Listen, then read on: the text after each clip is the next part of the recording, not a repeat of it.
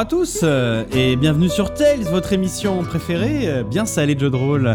C'est Tales Je suis, je suis avec Antoine pour euh, ce quatrième épisode, épisode pardon, de la saison 3 de Tales. Comment ça va Antoine? Eh ben, écoute, ça va, ça va, ça va. le repos, Salvateur. saison 3, épisode Salvateur. 4. Ouais, On carrément. en est là. On en est là. Il, il était temps de se reposer un peu. Donc, non, non, tout va bien. Euh, écoute, on va parler d'un jeu fort intéressant aujourd'hui, mais nous y reviendrons plus tard. Ah, D'abord, euh, est-ce qu'il y a des choses que tu voudrais nous dire, peut-être des nouvelles acquisitions que tu aurais eues qui seraient intéressantes euh, à discuter? Non, moi j'ai pas d'acquisition intéressante en ce moment en termes de jeu de rôle. Euh, J'en ai, ben, il y a la suite de gamme de Cthulhu que je vais acquérir, donc euh, les demeures de l'épouvante notamment. J'étais un peu freiné au début parce que j'ai vu, alors c'est un, c'est un recueil de scénarios, je crois qu'il y en a 5 et c'est des scénarios en huis clos. Donc ça je trouve ça plutôt cool, c'est sympa pour de l'ambiance, pour un one shot, etc. Euh, J'étais un peu euh, étonné parce que au début j'ai cru comprendre qu'ils ont ils remettaient la maison Corbit. Et J'étais là, on l'a eu à toutes les sauces là, c'est bon. euh. Et en fait, j'ai regardé plus en détail et apparemment non. C'est une adaptation mais assez différente. Donc un nouveau scénar, donc ça ça peut être assez sympa. Plus un clin d'œil et quatre autres scénars. Mais genre, tu, veux, tu veux dire un truc qui va aller un peu plus loin ou Non, je veux dire euh, un, un truc qui se passerait avant. Euh, C'est-à-dire que a- apparemment là, t'es dans le scénario et le, le voisin, donc Monsieur Corbit, est en vie. Ah, donc il y a un genre de supplément de lore du coup. Ouais, c'est non, c'est pas un supplément de l'or, c'est cinq scénarios. Non, non, mais je veux dire, euh, le scénario Corbit va approfondir ce scénario euh, où normalement les joueurs ont peu d'éléments. Euh, là, ils pourront découvrir un peu plus, quoi. Ouais, je, bah, je pense que c'est ils ont ils ont repris un, un moule et ils ont rajouté un truc et enfin je pense que ça va être assez différent parce que j'ai vu les critiques ça a l'air bien alors que c'est- les gens auraient un peu râlé si c'était le même scénar. Non, moi, je voulais pas dire même scénar, je voulais dire en gros, euh, tu vois, les joueurs pourront en apprendre plus sur qui était Monsieur Corbit parce ah que oui oui. je l'ai fait la maison Corbit et au final, euh, bah, si tu t'en apprends fait- très très peu, T'as fait sur, euh, mourir tu euh, rentres. en passant par la fenêtre euh, tué par un lit quoi. Tout à fait, tout à fait, tout à fait. euh, les, les lits peuvent être dangereux et je pense qu'on ne le dit pas assez. C'est vrai. Mais du Euh, coup, ça, ça permet de- permettra aux joueurs d'en découvrir un peu plus. Quoi. C'est, c'est- ça, ça peut être sympa finalement. Oui oui non mais c'est clair c'est clair. Et les autres ont l'air assez sympas aussi et je trouve que le enfin voilà de toute façon c'est pour le suivi de gamme et euh, et toi alors Jean qu'est-ce que tu aurais euh, pledge? Bah, là, ça fait quelque temps qu'on est tous les deux d'a- d'accord pour dire que globalement, on a l'impression que le rythme des sorties est- a l'air d'être un peu moins important qu'avant. En tout cas, le rythme des sorties qui nous fascine. Parce que Ouais. quand euh, j'ai refait un tour sur euh, les différentes plateformes de financement participatif, et il y a quand même un paquet de trucs qui continuent à sortir en financement, qui marchent plus ou moins. Il y a quand même beaucoup de trucs qui marchent beaucoup, mais c'est vrai que je me rends compte que je, j'achète beaucoup moins de choses qu'avant. En même temps, euh, il y a encore un paquet de jeux qui attendent d'être joués. euh, et euh, Ouais. si on a arrêté d'acheter aujourd'hui des jeux, on a encore des jeux pour au moins facilement deux ou trois saisons, easy, C'est sûr c'est pour ça. euh, à jouer. Donc ça aide aussi à se calmer. Je pense qu'il y a aussi ça, il y a le côté, on a eu beaucoup de choses. Moi j'ai beaucoup de jeux en attente, donc là pour l'instant je ressens pas le besoin d'acheter de nouveaux jeux. J'en ai suffisamment quoi. Et du coup, c'est vrai que maintenant, quand un truc m'intéresse, alors c'est très subjectif ce que je vais te dire, mais il, il faut que j'ai l'impression qu'il se, passe quelque chose, quoi, qu'il y, a- y une particularité. euh, et c'est vrai que j'achète plus de jeux que ce que j'arrive à jouer. Et je pense que ça, c'est malheureusement un syndrome qui est connu par euh, beaucoup de rôlistes. euh, le fait d'acheter un jeu, de le fantasmer, de le lire et de, de- ah putain, j'y jouerai jamais. Et typiquement, c'est le cas de, de, de- certaines choses dont on va parler aujourd'hui, de certaines campagnes dont on va parler aujourd'hui dans le jeu euh, euh, du jour, où il y a beaucoup de choses qu'on aimerait jouer et on n'a pas eu le temps d'y jouer et peut-être qu'on n'y jouera jamais. Et donc, euh, j'ai vu passer, euh, ça faisait longtemps que je l'avais vu passer, Dante. La nouvelle adaptation d'Agathe sur du 5E et qui a décidé de, de partir sur toutes les ad- adaptations bibliques qui ont été faites.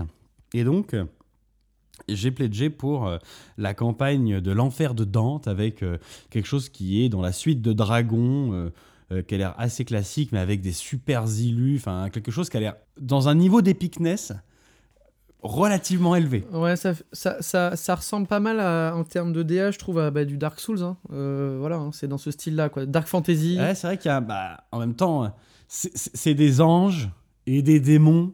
Qui s'affrontent en enfer. Euh, Bon, tu vois, Diablo, et du coup, c'est vrai que ouais, c'est ça. Et quand tu consultes le truc, tu fais ah ouais, quand même, tu, tu mets un peu de musique classique, un peu avec des chœurs, des choses comme ça. Tu sens que tout de suite, tu, tu montes d'un niveau en termes d'épicness. Et donc, du coup, c'est vrai que j'ai un peu flashé dessus en me disant ah, ça a l'air trop bien. En me disant que potentiellement, j'y jouerais pas et que ben, euh, je vais juste le lire. Mais en même temps, je m'étais éclaté en lisant euh, euh, l'Odyssée, qui était la campagne 5E de- d'Arcane. Et qui, pareil, ça parle du- d'une Odyssée. Donc, c'est une espèce d'adaptation de l'Odyssée d'Ulysse avec des dieux qui se foutent sur la gueule. Donc, c'est. Il y a de l'épicness, quoi. Et Ouais. dans Dante, j'avais ressenti ça. Donc, du coup, j'y suis allé. euh, et j'ai pris un, un- un- pledge qui me permet de tout avoir. Et je vais pouvoir tout lire pendant des heures. Et ça va être incroyable. Et c'est vrai que, du coup, j'ai un peu ce côté-là, quoi. Je, je consomme moins, mais à chaque... maintenant, j'essaie de trouver des jeux qui me font flasher. euh, et c'est le cas. Et c'est le seul truc que j'ai pris. Ouais, ouais, bah écoute, euh, c'est pas mal déjà. hein. Ouais, c'est déjà pas mal. Euh, T'as vu la sortie Kickstarter dont je t'avais parlé là Tu sais, il y a Altered qui est sorti il y a deux jours là sur Kickstarter. Attends, ce n'est- ce n'est ce n'est pas un podcast de jeux de cartes, tu sais, encore une fois. C'est pas grave, c'est c'est sorti là. Euh, et ils sont à plus d'un million. euh, non, je pas pledgé. Ils sont à plus d'un million de pledge en, 24, en 48 heures. Ah, J'irai faire un petit tour. C'est très joli. Et en fait, le système, enfin le système est dingue. Je trouve que c'est ultra bien pensé. Après, je pense pas que je pledgerai euh, parce que sinon, ben, je ne verrai euh, plus de- les gens dehors.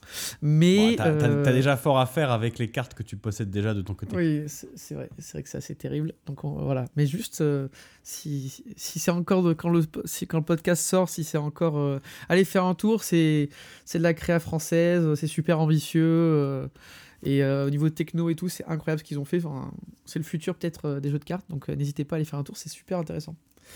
Voilà. Et si on revient sur des jeux de rôle, est-ce qu'il y a des choses que Oui. tu attends Ou est-ce que c'est toujours les mêmes choses euh, Alors moi j'attends, j'attends des choses. Euh, j'attends. Euh, Le monsieur annonce. Le monsieur annonce. J'attends les, les, enf- les enfants de la peur, euh, la grosse campagne euh, de Cthulhu qui devrait sortir dans les prochains enfin, en Cthulhu février. Ah, Encore et toujours pour changer. pour changer. Pour changer. Pour changer. Euh, j'attends bien sûr. euh, j'attends. Alors pas vraiment, mais je le redoute. La sortie de la suite Oula. de gamme de la Elite. C'est- Et c'est vrai qu'on peut dire que tu le redoutes parce que il arrive. euh, disons que le coffret original est, est immaculé, ouais. vierge de toute lecture. Ouais, Il a été parcouru. Quelqu'un l'a parcouru a dit ça a l'air incroyable. L'a refermé et depuis. euh, on dire que le temple qui contient euh, ce document est, est inviolé. Et Ouais, euh, peut-être qu'un aventurier un jour a-. Peut-être. hein. arrivera Arrivera. à déloger cette, cette relique. Mais rien n'est moins sûr. hein. Euh, et non, Et si, du coup, suite de Game j'attends. oblige. On est d'accord. Suite de Game oblige. On- écoute, ça sera en discussion, on verra. Et par contre, il y a vraiment un truc. Il y a vraiment un truc que j'attends plus, c'est euh, la réédition des, euh, du miroir des terres médianes de Red Dragon. Ça, j'attends vraiment. Ça sera euh, un, un appel à- un appel au secours ou? Ça sera un instant pledge. Un instant pledge euh, sans Ouais, réfléchir. Est-ce que tu fais un appel au secours? Moi, je trouve que tu... ça ressemble à un appel au secours, mais Pourquoi un appel au s'il vous secours? plaît, bah, sortez-le. Ah oui, mais je sais qu'ils sont. J'ai vu là, ils, ils- ça, ça prend vachement de temps, mais ils sont en train de bosser dessus, mais ça va être euh, magnifique, c'est sûr. Et, euh, et j'aimerais bien rejouer à Red Dragon. Ouais, ça, il faudrait que je vois comment faire, mais très compliqué. Une bouteille à la mer. Ouais, je, je lance la bouteille. et toi, les attentes? Bah moi, elles sont pas trop changées puisque finalement les choses que j'attends sont toujours pas sorties. Euh, euh, moi, je suis toujours euh, une bonne vieille fine zouze euh, de Free League euh, via Arkane. Et donc, euh, j'attends Dragonbane. J'attends. euh, euh, j- J'aimerais que Arkane annonce qu'ils vont éditer la trad de Blade Runner. Euh, Il y a Twilight euh, 2000 qui avait été plus ou moins annoncé comme une potentielle traduction. C'est du post-apo fait par Free League.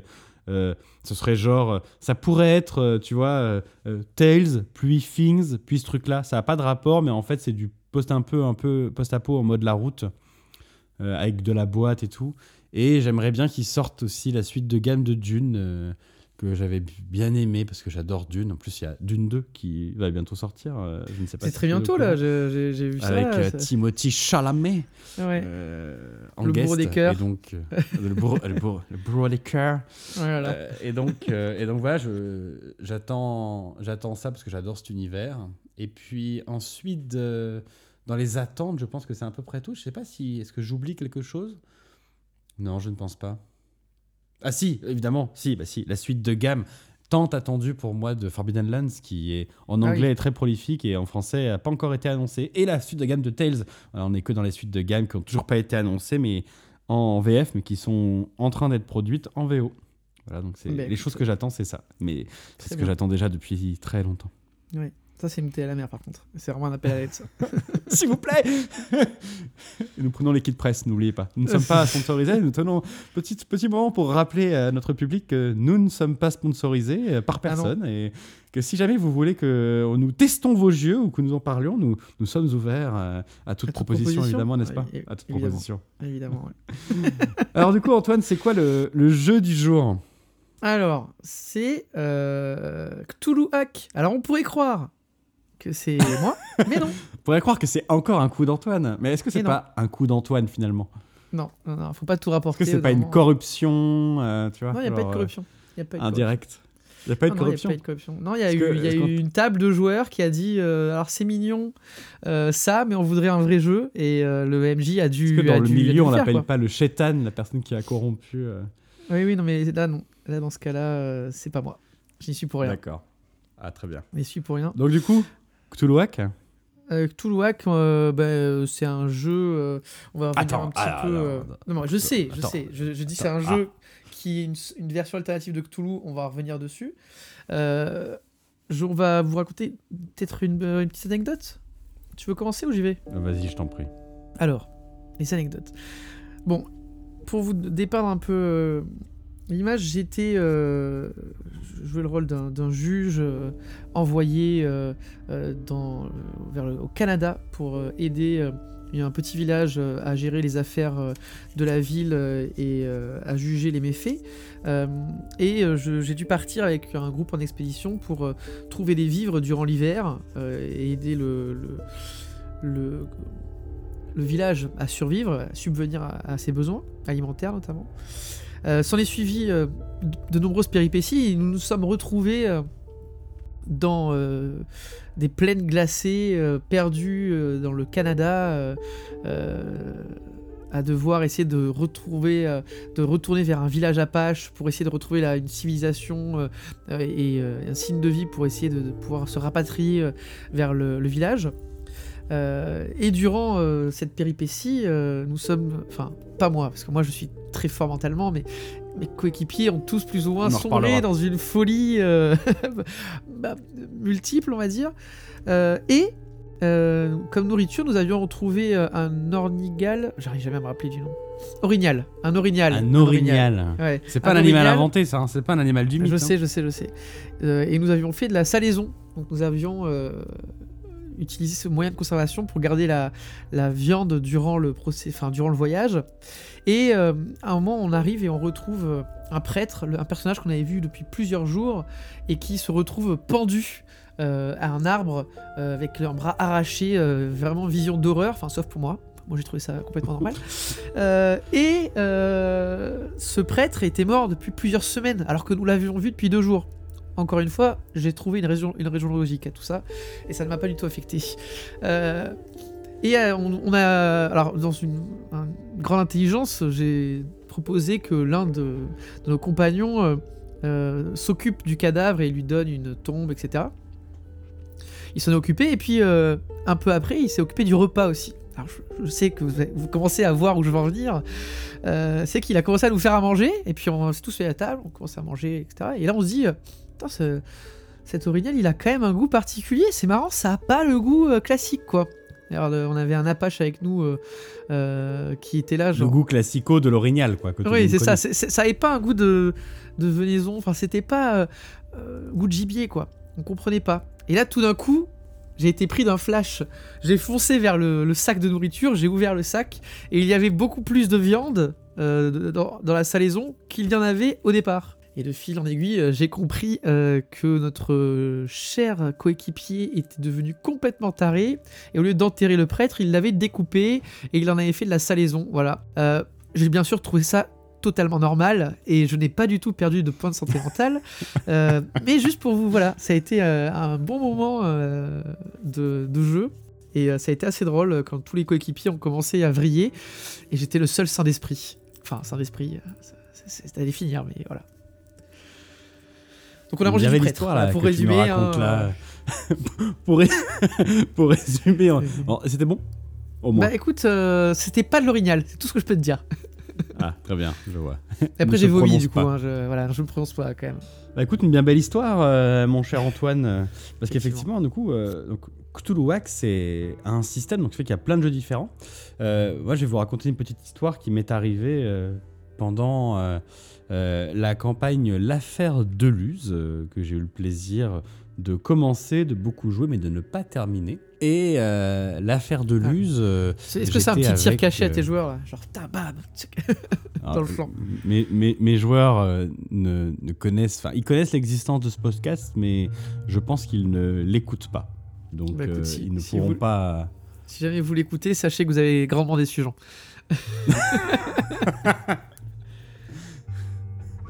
Je, mes personnages avaient euh, exploré une, euh, un manoir euh, dans lequel ils avaient trouvé un labo d'alchimie et ils avaient récupéré une, une fiole.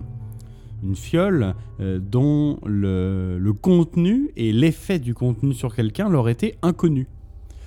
Euh, Ah, la ça, bonne idée.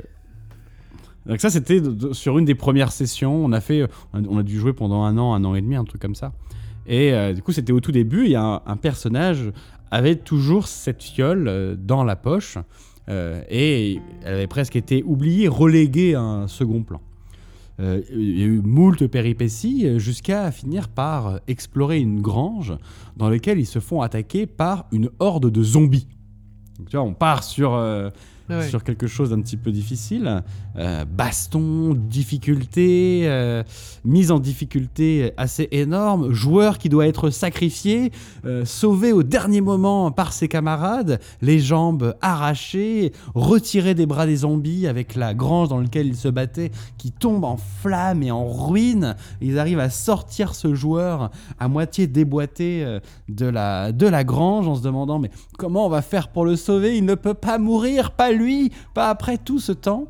Et euh, euh, l'un des joueurs sort, alors c'est le joueur qui était blessé, sort euh, son, la fiole en disant foutu pour foutu, faut qu'on sache ce qui se passe, faut qu'on sache ce qu'elle fait, et peut-être qu'elle va me guérir, peut-être qu'elle va me soigner. Et le joueur qui dit ça, forcément, se tourne vers le MJ, qui était moi, en me regardant en disant c'est peut-être le moment d'être sympa. Sauf que ce qu'il ne savait pas, c'est que, bah, en fait, c'était écrit ce qu'il avait récupéré, c'était un élément important du scénario. Euh, et donc, c'est une fiole qui ne guérissait pas du tout. En même temps, on est dans Toulouse. Hein. Je... Il faut le Et en même faut temps, on pas est les ouvrir. Hein. Et donc, forcément, donc, le joueur prend cette fiole pour, euh, on va dire, le cas où certaines personnes qui écouteraient ce podcast souhaiteraient jouer à certains euh, scénars dont on va parler juste après, dont celui-ci. Je ne dirai pas ce qui s'est passé, mais je peux vous dire deux choses. La première, c'est que le joueur n'est pas mort. Ah. C'est un premier effet. Mais, mais des fois, c'est pas forcément le meilleur effet. Mais il a quand même dû changer de personnage. Ah, très bien. Ah. Très bien. Voilà. Est-ce qu'il a ouvert les yeux face aux grands anciens et son esprit ne s'en est jamais remis euh? Non, ce n'est pas ça qui s'est passé. Bien plus surprenant. Mais bref, voilà, je ne veux pas en dire plus. Ouais. Donc, c'est une autre histoire qui, qui m'est arrivée dans, euh, dans Cthulhuac. Donc, Antoine. Oui. Cthulhuac. Jean.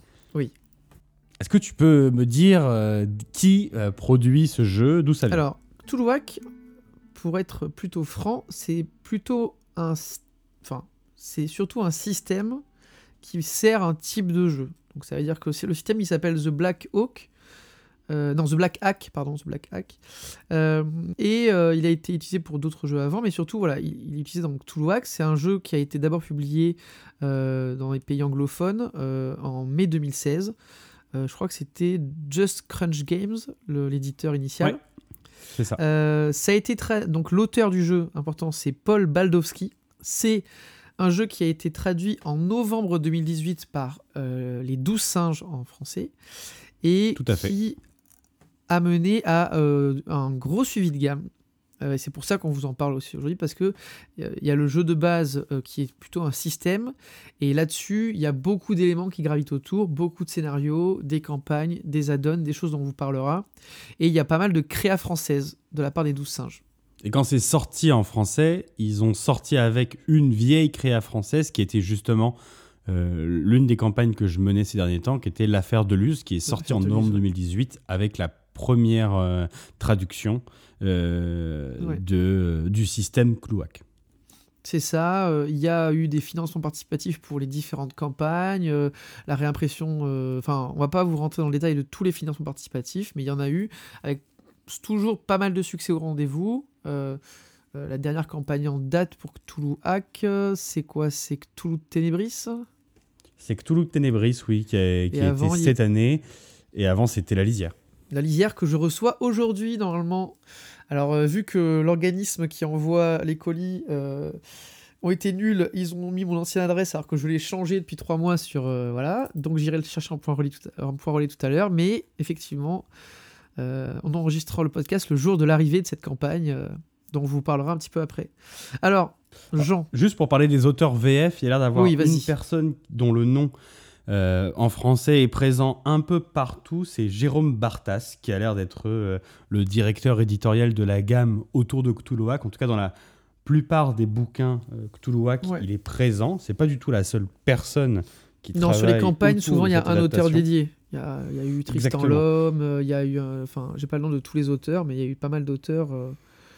On en reparlera. En fait, Cthulhuac, c'est un système sur lequel ils ont une suite de gammes précise du système avec des add-ons qu'on détaillera dans la partie gamme qui enrichissent vraiment euh, le côté univers d'un Cthulhu très générique avec soit des univers de règles, soit euh, des scénarios plus one-shot. Et après, ils ont une énorme gamme qui s'appelle Dark Monkeys où en fait ils sortent les grosses campagnes euh, avec le système Cthulhuac qui est le truc que tout le monde connaît en fait. En réalité, qui sont les grosses créas françaises.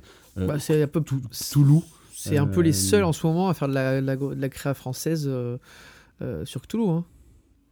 Bah, oui, c'est vrai qu'il y a beaucoup de choses sur Cthulhu, euh, et toi tu es bien placé pour le voir avec Edge, qui sort. Alors, ils sortent des choses, mais par rapport à ce qui sort du côté anglophone, c'est ridicule en ah termes de quantité. En fait, le Edge, ils font de la traduction, il n'y a pas de créa. Et euh, en fait, euh, donc du, du, côté de la gamme classique, il n'y a pas de création française. Il y a de la création espagnole, il y a de la création euh, ben, anglophone, mais il n'y a pas de créa française pour le moment. Enfin, il y avait Sans Détour qui avait fait pas mal de créa française quand même. C'est ça. Alors, je pense que les Douze Singes, ils ont repris un peu cet ADN et ils font de la créa française avec des campagnes qui sont quand même assez ambitieuses. Oui, ça c'est vrai qu'on ne peut pas leur retirer ça. Il y a une originalité et, des changements de ton au travers des campagnes euh, euh, qui, sortent avec euh, ça va du pulp au polar noir glauque puis ça repart sur du très classique Cthulhu.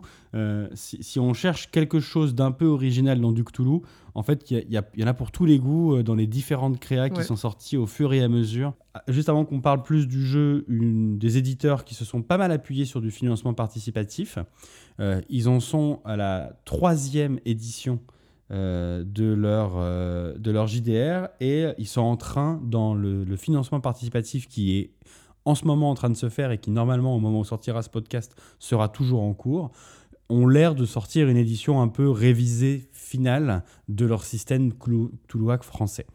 Donc, si jamais ça vous intéresse, sachez qu'en ce moment, vous pouvez acheter quasiment toute la gamme sur le financement participatif euh, de, des 12 singes. Bon, on joue dans quel univers, Jean, hein, dans ce jeu?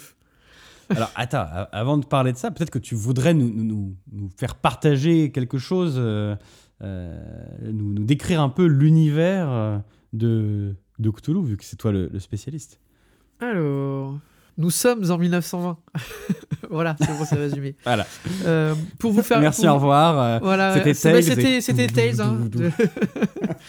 non, euh, pour, ben, on va vous faire une petite bande-annonce, petite bande-annonce pour vous décrire un peu l'ambiance et vous montrer un peu quel type d'univers peut être joué, enfin quel type de scénario, etc. peuvent être joués dans, Cthulhuac. mais ça reste du Cthulhu. Voilà. Hein, on va pas on va pas tourner autour du pot. 12 février 1924. Nous avons perdu les bateaux ce matin. Ils ont été détruits, éventrés. Nous ne pouvons plus reprendre le fleuve pour rentrer à North Battleford. Nous allons devoir traverser les plaines enneigées pour tenter de rejoindre le village originaire Motega, à une quarantaine de kilomètres. Ada est fatigué, mais je fais confiance à mon équipe et à Motega. Il sera nous guider. 14 février 1924. Nous avons retrouvé le corps du père Laporte. Il était pendu à un arbre. Motega est devenu complètement livide quand le docteur Sawyer a annoncé qu'il était mort depuis plus de trois semaines. Et étrange, sachant que nous l'avons vu au campement il y a de cela quatre jours. Mais il y a forcément une explication rationnelle. J'ai demandé à Yann d'enterrer le corps. Il nous faut rester soudés et forts. 15 février 1924. Le froid devient de plus en plus intense. Les nuits sont difficiles. Yann qui a fait à manger ce soir, il a particulièrement insisté. La venaison de l'orinal n'avait pas le goût habituel. Il aurait commencé à tourner. En allant contrôler les sacs de nourriture, je me suis aperçu que de nouveaux morceaux de viande étaient apparus. Viennent-ils? Otega a-t-il chassé aujourd'hui? À moins que... Non, c'est impossible. Yann Yann, qu'as-tu fait?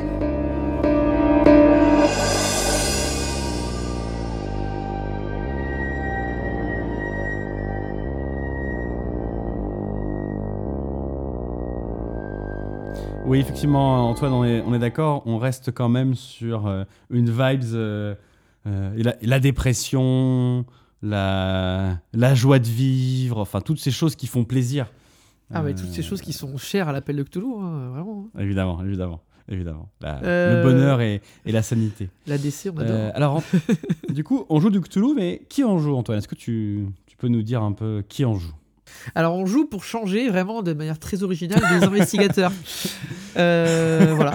Des gens qui euh, sont soit dans des bibliothèques, dans les Ouais, milieux ouais. de la psychiatrie, intellectuels, mais Des journalistes. cadre euh, CSP+, mais quand même dans la merde financièrement, Ouais, voilà, voilà, voilà. En marge de la société.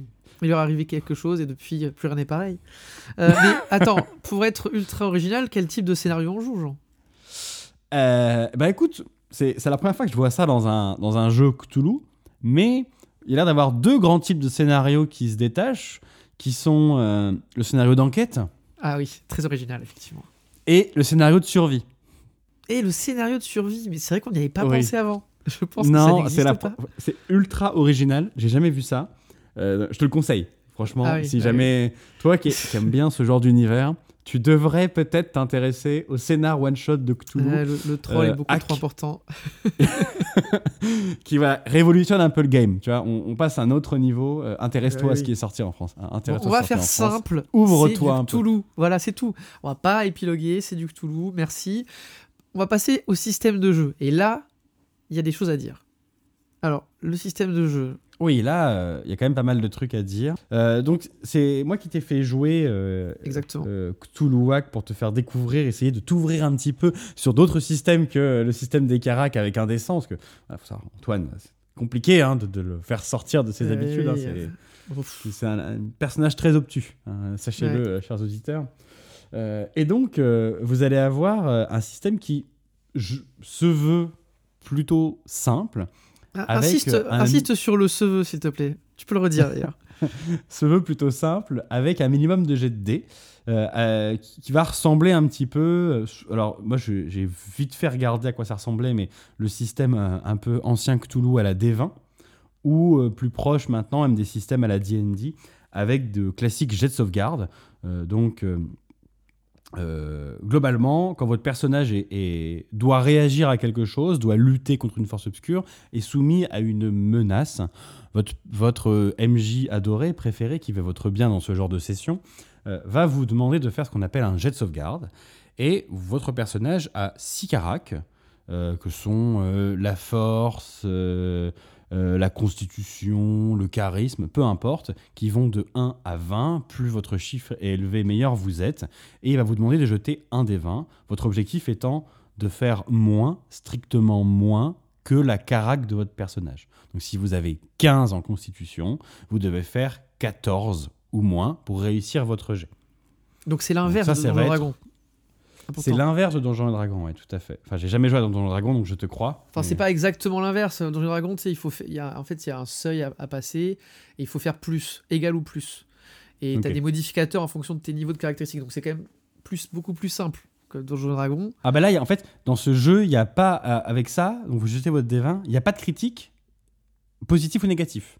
C'est-à-dire que Oui, vous faites moins, que vous faites c'est raté. 12, Voilà. 10, ah, c'est raté, c'est réussi, ça s'arrête là. Euh, Il n'y a pas d'effets qui vont aller sur le fait de faire un 20, donc qui serait un échec critique, ou un 1 qui serait une réussite critique.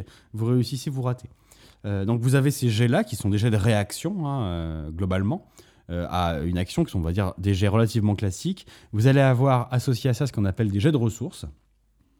Ouais. Qui, qui représentent un petit peu l'originalité euh, de, de Cthulhuac, même si jamais on a déjà vu ce système dans d'autres jeux, notamment euh, dans quel jeu euh, on en a parlé quand on a préparé cette session Quel jeu utilisait le système des dés décroissants comme ça? Deadlands. Un peu, non? Deadlands. Et. DCC aussi utilise ce jet. Oui. Où globalement vous avez un niveau euh, dans certaines compétences, Alien, hein. qui sont les compétences ou alien. Bah oui, Alien, les ressources. Tu sais, quand tu lances tes. Oui, dés mais là tu changes de dé. ressources d'eau- Là tu changes de dé. Oui, mais il y a ce système de euh, si tu rates, Oui, si tu réussis, tu gardes, si tu rates, tu, dé, tu décroissance. Ouais. Donc globalement, ce qui va se passer, c'est que vous euh, avez euh, euh, un niveau de dé. Donc euh, vous avez euh, plusieurs dés disponibles, un dé à 4 faces, un dé à 6 faces, un dé à 8 faces, etc. Ça monte jusqu'à des 12. Et vous allez avoir un niveau de dé dans des compétences qui sont soit des compétences de recherche, de trouver objet caché, hein, soit des compétences sociales, d'intimidation, de séduction, ce que vous voulez. Et quand vous faites un jet dans ces compétences-là, vous jetez le dé de votre compétence. Donc si vous avez un dé 12, un dé 8, un dé 4, vous jetez le dé correspondant. Et quoi qu'il se passe, vous réussissez votre test. Ça, c'est un point important. Ils ne veulent pas que dans ce système, il y ait un échec lorsque vous fassiez un test de recherche ou un test social euh, pour que la narration ne soit jamais arrêtée. Ils précisent beaucoup ça et c'est une volonté du jeu. Euh, mais si jamais vous faites un ou deux sur votre jet, vous baissez d'un niveau de dé. Donc si vous avez un dé 12, vous passez à un dé 8, ou un dé 10, pardon, puis un dé 8, puis un dé 6, puis un dé 4, puis rien. Donc plus votre dé diminue, plus vous avez une chance de faire euh, un mauvais résultat et de baisser d'un niveau. Et une fois que vous faites un ou deux sur un dé 4, eh ben, vous ne pouvez plus, votre personnage est un peu brisé et trop fatigué et ne peut plus utiliser cette compétence jusqu'à s'être régénéré, c'est-à-dire s'être reposé, avoir fait une activité euh, de relaxation, de méditation pour récupérer votre niveau Ouais. de dé initial. Donc c'est comme ça que ça fonctionne euh, et euh, c'est- comme ça que va euh, se moduler en fait vos, vos réussites et vos échecs sur le, la, la partie ressources. Bah, par exemple, euh, vous marchez euh, dans un- une plaine glacée et vous voyez un prêtre pendu à 8 mètres du- de sol sur un séquoia géant. Euh, Par vous exemple. faites un test euh, de santé mentale. euh, Par exemple. et vous avez une valeur dans votre, dans votre case santé mentale qui est représentée par un dé. Donc vous avez par exemple un D8. Euh, si vous faites 3, 4, 5, 6, 7, 8, vous réussissez votre test et rien ne se passe, enfin ça bouge pas. Si vous faites 1 ou 2, vous réussissez avec conséquence votre test, donc en fait, en fait vous ratez un peu parce que vous allez être aff- affligé par, la, par un, un de terreur où vous allez, il va se passer des choses, vous allez récupérer une carte qui va vous donner des malus, euh, etc., ou une façon de jouer particulière. Et vous allez rétrograder des dés, donc passer au D6, et donc vous aurez plus de chances de rater la prochaine fois que vous aurez euh, un test de santé mentale à faire. La santé mentale, c'est le truc un peu particulier dans les ressources où, quand vous ratez, il y a une conséquence qui est plus violente que lorsque vous ratez de la torche, enfin de la recherche ou de la, du social. Parce qu'effectivement, rater un test de santé mentale va déclencher, comme dans Toulouse classique, euh, un, euh, un effet qui va être ce qu'ils appellent soit le choc, soit la folie passagère. Et donc, euh, le MJ a des réactions euh, à vous proposer en fonction euh, de, du test que vous allez rater, euh, avec beaucoup d'aléatoires. Il y a plusieurs systèmes, soit vous avez des tables, soit vous avez des cartes à tirer pour proposer des réactions euh, de folie euh, à vos personnages. Et donc, quand vous ratez ce test-là, là, les conséquences sont plus importantes que quand vous ratez des tests de recherche, où globalement, vous trouvez ce qui se passe, mais euh, je sais pas si vous cherchez un vase, il est brisé, enfin, j'en sais rien. Vous pouvez- Ah oui. Là, c'est à l'impro du MJ. Donc euh, il y a ça, il y a un autre système aussi dont on peut parler. euh, C'est-à-dire que des fois, euh, je n'ai vraiment pas envie de rater mon test de santé mentale.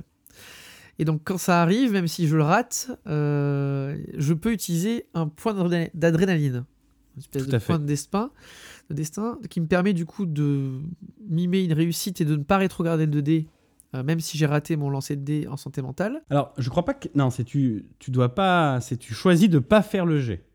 Ah, tu choisis de Et pas faire le jet. pas- C'est si tu fais le jet, tu fais le jet. Mais sinon, tu peux dire, D'accord. ok, là, je le sens pas, je ne fais pas le jet. Et donc, c'est une réussite automatique. Et donc en fait, il y a un système, il faut imaginer euh, par exemple deux pièces où vous avez un côté bleu d'un côté et un côté rouge de l'autre, par exemple.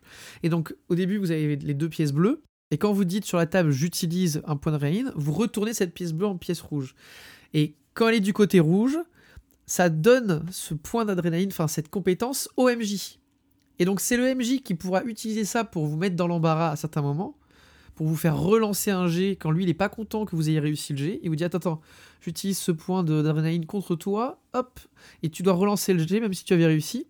Et comme ça, il y aura un ping-pong pour retrouver ces points. Donc ça, je trouve que c'est un système qui est super cool. On n'a pas eu trop l'utilisation de l'utiliser, mais ça a l'air vraiment euh, marrant euh, autour d'une table à faire, je pense. Ben, En campagne, moi, j'ai pu l'utiliser, c'était rigolo parce que du coup, j'avais donc on jouait IRL, j'avais mis des, des pièces sur la table et donc euh, quand, quand le, ça, dramatisait un peu des moments où les joueurs sentaient que ben, en fait, ils avaient un impact sur la narration. Si jamais ils décidaient de pas faire ce test de santé mentale, ils me donnaient la possibilité ben, d'aller euh, d'être plus violent sur, certaines scènes, euh, plus agressif, euh, parce que du coup, vous allez pouvoir euh, faire rentrer une péripétie qui n'était pas prévue. euh, alors, le MJ est évidemment, euh, si jamais il a envie de faire des choses, est libre, il n'y a pas de souci avec ça, mais ça, donne une espèce de dynamique à la table où les joueurs, lorsqu'ils vont être face à un test de santé mentale, pouvoir faire le choix de se dire, ben, je vais pas le faire maintenant parce que je pense que c'est trop dur, mais par contre, je m'expose à quelque chose plus tard dans une situation potentiellement plus dramatique. Et donc, Toulouse, on fait que aller de, de situations horribles et dramatiques en situations horribles et dramatiques. Donc, finalement, est-ce que c'est un bon choix de laisser, la- de laisser au MJ une pièce qui va dire Ouais, si tu- là tout de suite, laisse-moi tranquille. Mais dans 10 minutes, si tu veux, quand le gros monstre va arriver ou quand tout le monde sera en train de mourir, je serai plus vulnérable. Utilise ton pouvoir pour me rendre encore plus vulnérable, c'est une bonne idée. Bon, ça, ça on, on pourrait en discuter, mais ça met cette tension. Il y a une mise en opposition un peu. euh, Il y a une mise en opposition un peu des joueurs versus Oui. le MJ. euh, Ça se discute. Il y a des tables où ça, serait, ça, se passe, ça se passera moins bien que d'autres, je pense. Normalement, si tu as un MJ euh, intelligent qui sait fonctionner, en fait, ça, ça met Ah, une moi, pas tension une qui question était bienvenue. c'est une question de bienveillance. Et tous les MJ ne sont Non, pas bienveillants. non, non, mais d'intelligence de jeu, dans le sens, euh, je parle pas d'intelligence pure, je parle d'une intelligence de jeu. De, en fait, ça va mécaniser une dramatisation du truc où, bah, quand je retournais une pièce, je tends la main vers le joueur, je retourne la pièce et tout le monde fait Oh non, qu'est-ce qui va se passer? Ça, ça, ça, met- ça mettait de la mise en scène autour de la table qui faisait que tout devenait un peu plus marrant parce que bah, les joueurs, ils anticipaient mes mouvements me voyant approcher la main de la pièce. euh, alors que j'allais juste attraper les chips. Enfin bref, c'était marrant. Genre il y avait ce Oui, côté, euh, ça apportait un petit quelque chose, une petite. Moi j'aime bien euh, les astuces de jeu qui font de la, qui, qui, qui jouent avec des objets sur la table et tout. Et je trouve que ça a apporté un petit truc. C'est sûr que vous pouvez avoir des MJ demeurés qui euh, vont martyriser leurs joueurs, mais ces MJ là ont pas besoin euh, d'avoir des points de destin utilisables d'un côté ou de l'autre pour le faire. Ils, le, ils peuvent le faire dès leur paravent tout seul, sans avoir besoin d'un mécanique pour le faire. C'est voilà, c'est ça mon opinion. Oh, j'ai lancé mes D20, j'ai fait 4, 4 fois 20. Hein oh, tu es mort. Et et je les ai, je les ai cachés, je les ai lancés face cachée derrière mon paravent. Tu ne peux pas les voir, mais euh, Voilà. voilà, c'est bref. Donc euh, c'était c'est une espèce de pirouette un peu rigolote euh, qui donne un côté, euh, qui donne la sensation aux joueurs d'avoir du pouvoir. euh, sur la narration et ce qui est toujours agréable ce côté ça va renforcer la, la détresse du joueur qui pense qu'il peut encore s'en sortir grâce à ça alors qu'en fait ça va juste donner au MJ plus de pouvoir pour aggraver la situation quelques minutes après. Donc c'est, je trouve que ça marche bien dans ce côté euh, nihiliste de Cthulhu quoi. Genre euh, on va tous crever, qu'est-ce que, quel que soit la, le chemin que tu prends, c'est un mauvais chemin. Bah oui. Alors, donc, comment est-ce qu'on crée un perso? Alors la création de perso, euh, donc, vous, vous l'aurez compris hein, depuis tout à l'heure. Ouais, c'est très simple. Le, le jeu, finalement, le, le Cthulhu Hack en lui-même, c'est un tout petit truc. hein. Euh, les règles, c'est 7-8 pages. Ensuite, vous avez quelques tableaux et quelques propositions de perso. Globalement, le jeu, vous avez systématiquement trois grands types de styles de personnages, dans le sens où vous avez soit les pré-tirés complets, euh, souvent au début de la plupart des scénarios et des campagnes. Ensuite, le bouquin vous propose des archétypes. En gros, euh, ils ont pris euh, des squelettes de personnages et ils vous proposent des grands types de personnages et qui sont des clichés de Cthulhu, qui ressemblent aux clichés de Cthulhu qu'il y a dans le Cthulhu classique, à savoir le voyou, le savant, l'aventurier, le, le philanthrope, euh, la brute. Et donc ils vous disent, voilà, si vous voulez jouer un archétype plutôt comme ça, voilà les stats que, vous nous, que nous vous conseillons. Et ensuite, vous avez la création de personnages ex nihilo, où on vous dit, voilà, vous dépensez tant de compétences, dans, de, tant de points de compétences dans tels attributs, etc., etc. Vous choisissez tel talent, et ils vous font composer votre personnage au fur et à mesure. Et comme c'est très très simple, vous allez dépenser vos points dans vos, dans vos jets de sauvegarde, dans vos jets de ressources. Vous pourrez pas être bon partout. Et après, vous allez choisir des talents qui peuvent soit vous donner des compétences particulières, genre par exemple, j'ai plus de, de- de jetons d'adrénaline que les autres, ou alors euh, j'ai des compétences spéciales qui me permettent d'utiliser telle compétence à la place de l'autre, ou d'avoir un bonus, ou alors des compétences qui vont upgrader vos jets de dés. Euh, Globalement, c'est tout. Et le, le système s'arrête là, et à part- euh, le, le jeu commence, et il n'y a pas plus de choses Ouais. que ça. Ok. Bon, ben voilà, on a fait un peu le tour des règles. Euh, Tu dirais, enfin, on peut, on peut parler un peu de à qui ça s'adresse. Alors, Ah, dans les règles, il y a peut-être un Ouais. truc euh, dont on peut parler qui c'est euh, le système de points de vie. Oui, bah, le système de points de vie, il y a deux types de, il y a deux types de variations. Ça, je peux, j'ai compris, je crois. Vas-y. Donc, en gros, c'est soit comme le système de ressources, c'est-à-dire que euh, vous allez lancer un dé. Si vous faites un ou deux, vous rétrogradez d'un dé. Donc, vous passez d'un D10 à un D8, un D8 à un D6, etc. Et quand vous êtes, euh, vous perdez votre D4, bah, vous êtes mort. Ça, ça peut être le système de points de vie de dégâts qui se répartit comme ça. Ou alors, vous avez un nombre de points de vie fixe et vous prenez des dégâts et euh, quand vous tombez à zéro, vous êtes mort. C'est ça. Et il y a un des systèmes qui te rend plus résistant, et tu as pu l'observer avec la SAN. Bah, le système de ressources, euh, le système de ressources, c'est clairement plus tourné vers du pulp, euh, je pense, parce qu'il y a ce côté, euh, euh, bah, si je fais pas un ou deux, je meurs jamais en fait. Ouais. Alors oui, il y a la possibilité de faire tout le temps le mauvais jet et de rater tout le temps et de tomber rapidement et de mourir plus vite. Mais bon, dans la majorité des cas, c'est plus avantageux. Pour une campagne, ça peut être pas mal quand tu veux faire du pulp d'avoir ce système de, de type de dé que tu rétrogrades plutôt qu'un niveau un, nombre de points de vie. On, peut développer ça sur le côté un peu système. On peut commencer maintenant, hein, et après on, parlera à qui ça s'adresse. Euh, ce type de, je suis tout à fait d'accord avec toi, le type de, de, de jet comme ça, avec euh, vous jetez un dé et vous devez faire un ou deux pour échouer avec des petits guillemets, euh, fait que les personnages dans ces, vont mettre plus de temps à échouer que les autres. Comme dit Antoine, vous pouvez avoir les la mauvaise chance au dé, mais ce qui s'est passé pendant la partie euh, prototypique qu'on a faite avec Antoine pour lui montrer un peu comment fonctionnait, il n'avait pas besoin de beaucoup d'exemples pour voir comment Toulouse fonctionnait, mais euh, pour tester le système, c'est qu'à chaque fois qu'il a fait un test de santé mentale, euh, si on prend les règles pures de base vanilla, en fait, Antoine a toujours fait des jets qui ne l'ont jamais mis en difficulté, ne l'ont jamais poussé vers la folie. Même si jamais on multipliait les jets, il s'en est toujours sorti, il avait un D8, il a systématiquement fait 3 ou plus.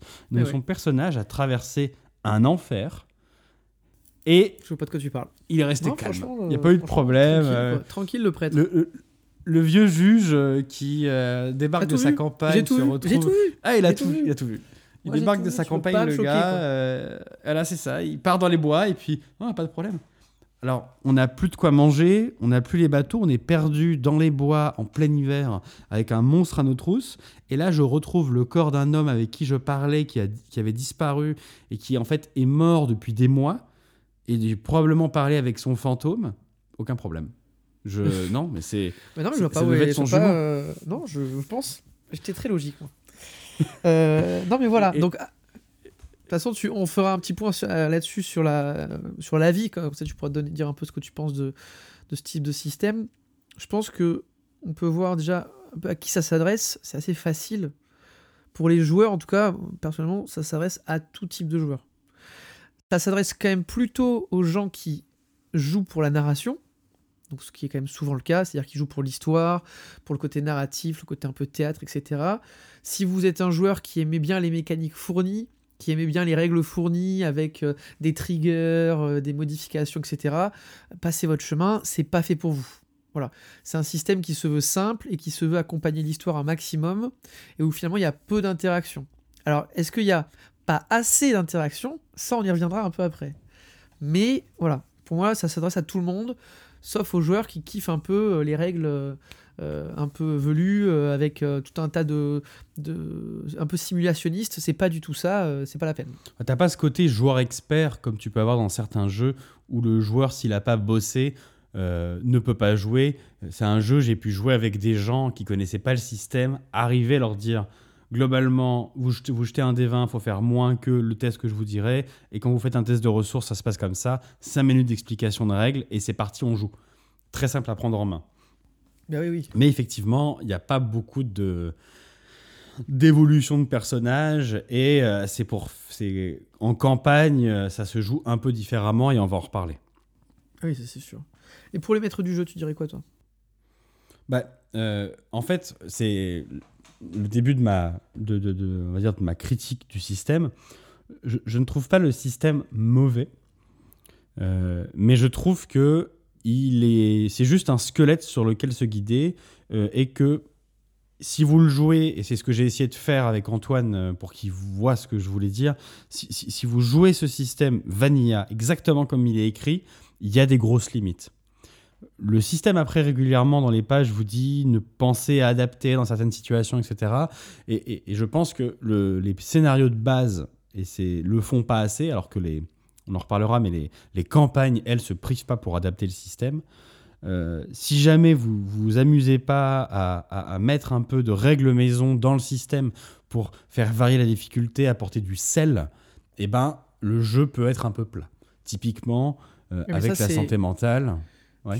Je suis d'accord, mais moi je te demandais ce que tu pensais euh, à qui ça s'adresse par rapport au maître du jeu. Je te demandais pas tout de Bah, suite. j'y viens. Justement, j'y viens. Ça, ça- ça- ça découle de ça. Ah, d'accord. Parce que typiquement, euh, toi, euh, quand je t'ai fait jouer Vanilla, ton personnage, il a traversé des trucs horribles euh, au fur et à mesure sans qu'il se passe rien. Là où, tout bêtement, sur de la santé mentale, si je, si j'avais, je l'avais fait à ma sauce, au fur et à mesure de la partie, les tests auraient été de toute façon de plus en plus durs. Vu que l'objectif du scénario, c'était de te faire sombrer dans la folie, eh ben j'aurais, euh, euh, je sais pas, euh, j'aurais, au début, fallait faire un ou deux, et puis si jamais tu réussis, bah, en fait, si tu fais moins de 4, ça compte, puis devant un truc horrible, si tu fais pas 7 ou 8, eh ben, tu perds la, tu perds la tête. J'aurais durci le test comme ça, en augmentant, en levant la barre de, euh, du moment où tu perds la tête. J'aurais fait des choses comme ça, et j'aurais modifié toutes les règles un petit peu comme ça pour te vu que tu l'as très bien dit, c'est plutôt un, un scénario. Il y a plein de scénarios qui sont quand même très scénarisés dans le sens où il y a. euh, c'est la narration qui va guider plus que l'aléatoire du système. Et ben j'aurais amené le système pour qu'il te fasse vivre cette histoire, tu vois, beaucoup plus forte. Ouais. Et donc, pour faire ça, je pense que c'est plus facile quand euh, c'est pas votre premier jeu de rôle, que vous avez déjà vu des systèmes un peu plus précis, un peu plus complexes, qui vont un peu plus loin, que vous avez plus d'idées sur la manière dont on peut adapter les choses. Donc je pense qu'à prendre en main pour un premier JDR, c'est facile parce que c'est simple, mais si vous n'êtes pas un peu inventif ou si vous n'avez pas un peu d'expérience, ça peut être un peu plat si vous y mettez pas un peu du vôtre dans l'improvisation des règles. Et ça, c'est pas évident quand on est nouveau, naïf dans ce, dans ce milieu-là. Donc, je pense que c'est quand même mieux si vous êtes un peu plus expérimenté pour pouvoir faire kiffer vos joueurs. Ok, ok. Euh, bah, c'est un peu comme euh, ce qu'on avait dit, un peu sombre. C'est un peu comme. euh, C'est-à-dire dans le sens où le système est super simple, mais est-ce que ça veut dire que c'est très simple à faire jouer, bah, pas forcément. Euh, pour les joueurs, bah, je l'ai dit, hein, je l'ai dit, hein, c'est moi, je te l'ai dit, hein, c'est tout type de joueurs, euh, plutôt les joueurs qui préfèrent la narration. Euh, pour l'ambiance, bon bah c'est du Cthulhu, hein, donc tu nous partageras peut-être quelques playlists. Oui, je partagerai quelques playlists. C'est bien, il n'y a pas que moi qui dois faire des trucs. En vrai, toi, je t'ai fait jouer sur quoi Genre, on a joué. c'est ça. On a joué dans le- l'hiver canadien. De toute façon, la BO d'inscription, d'inscription, ça marche pour de l'Heroic Fantasy, pour du Cthulhu, ça marche pour tout. Voilà, c'est- C'est banger. Ah, c'est tout. Il y a pas, y a des choses comme ça. T'as as commencé avec euh, la, la- la guitare de euh, Last of Us 2. Ouais. Pour une petite ambiance euh, bi- bien, bien joyeuse. Et ensuite, quand ça a commencé à se, à, à se pimenter, on est parti sur Encryption et euh, ça a très très bien fonctionné pour faire. Il y a plein de, de, de loops d'une heure ou de deux heures d'Inscription sur, euh, sur YouTube et euh, ça, ça marche parfaitement. Euh, Let's Roll, ça marche super bien. Oui, alors il y a trois systèmes différents. Il y a un Cthulhu Hack V1, un Cthulhu Hack V2 et un Cthulhu Hack multilingue, donc je, je- qui ont l'air d'être relativement similaires. Et comme le système est simple, bah, tout fonctionne. Il y a juste, je ne sais pas pourquoi, j'ai pas réussi à créer de PNJ, de token euh, sur aucun de ces trois systèmes. Euh, je sais pas si c'est un bug euh, lié au système ou pas, mais du coup, j'ai pas pu créer de PNJ. C'est le seul truc qui fonctionnait pas, mais sinon, tout marchait très bien. Mais ça, s'y prête bien, quoi. C'est facile à utiliser, c'est pas. Euh, donc voilà un petit peu. Alors l'avis sur euh, Cthulhu Hack, enfin sur le système de jeu hein, au final, pas vraiment sur le, contenu. Euh, je vais peut-être commencer. Alors c'est un bon système. C'est pas transcendant. Ça va pas vous faire révolutionner votre pratique du jeu de rôle. Euh, Il y a une volonté de simplification qui est bienvenue, mais qui, personnellement, je trouve, ne colle pas à 100% et n'est pas, euh, vous permet pas, euh, tel que c'est écrit, de faire jouer à 100% et d'être prêt pour 100% des situations. Après ça, je crois qu'ils l'ont bien compris, euh, ils le disent plusieurs fois, tu m'as dit dans le, dans le bouquin.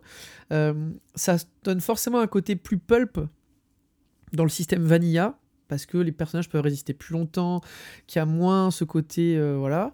Euh, moi, je regrette quand même que y ait pas, le système n'ait pas de gros impact sur la narration. Euh, alors, je vois d'ici, venir d'ici, hein, les monsieur, euh, non, mais attendez, le lancer de dés c'est dépassé, mais non, mais attendez, euh, on fait plus du jeu de rôle comme on faisait. Nous, ça fait 40 ans qu'on fait du jeu de rôle, on a étudié la question, on a sorti une thèse sur le sujet. Alors, on s'en bat les couilles, euh, première, première chose. Euh, Ouais, et deuxième oh, chose, moins c'est que- violent, Antoine, moins Non, non, violent, mais- moins violent. Deuxième chose, c'est qu'en fait, si vous voulez faire du théâtre, ben faites du théâtre. Voilà, moi, il n'y a pas de problème. Et je trouve ça trop bien quand le jeu de rôle tend à fond vers le théâtre et que je préfère les systèmes de jeu simples. Mais pour moi, il faut il faut qu'il reste un système de jeu. C'est un jeu. Et quand il n'y a pas ce côté euh, euh, ludique, des fois, ben, je trouve ça dommage. Et là, je trouve que ben, ça manque un peu parce que, comme tu l'as dit, il n'y a pas de réussite critique, il n'y a pas de gros impact négatif qui peut arriver. Donc le hasard, il a été un peu nerfé et il n'y a pas ce côté hasard qui peut faire basculer une histoire sur un lancer de dés. Alors, il y a des gens qui peuvent trouver ça regrettable et ça, je le comprends, mais c'est vrai que moi, euh, parmi mes plus beaux souvenirs et mes meilleurs souvenirs de jeux de rôle, eh ben, des fois, c'était causé par un simple lancer de dés. Une cause perdue, plus personne n'y croyait, on lance un GD et magique, euh, il se passe quelque chose. Ou alors, en fait, euh, c'est bon, on est sauvé, et là, bam, l'échec critique, tout, tout se retourne et tout part en vrille. Et, et je trouve que dans ce, dans ce système, ça manque un peu. Euh, après, je, je trouve que c'est quand même un pas dans la, dans la bonne direction. Dans le, voilà, on met la narration en premier. Est-ce que ça transcende le système de l'appel de Cthulhu de base? Euh, Perso, je trouve pas.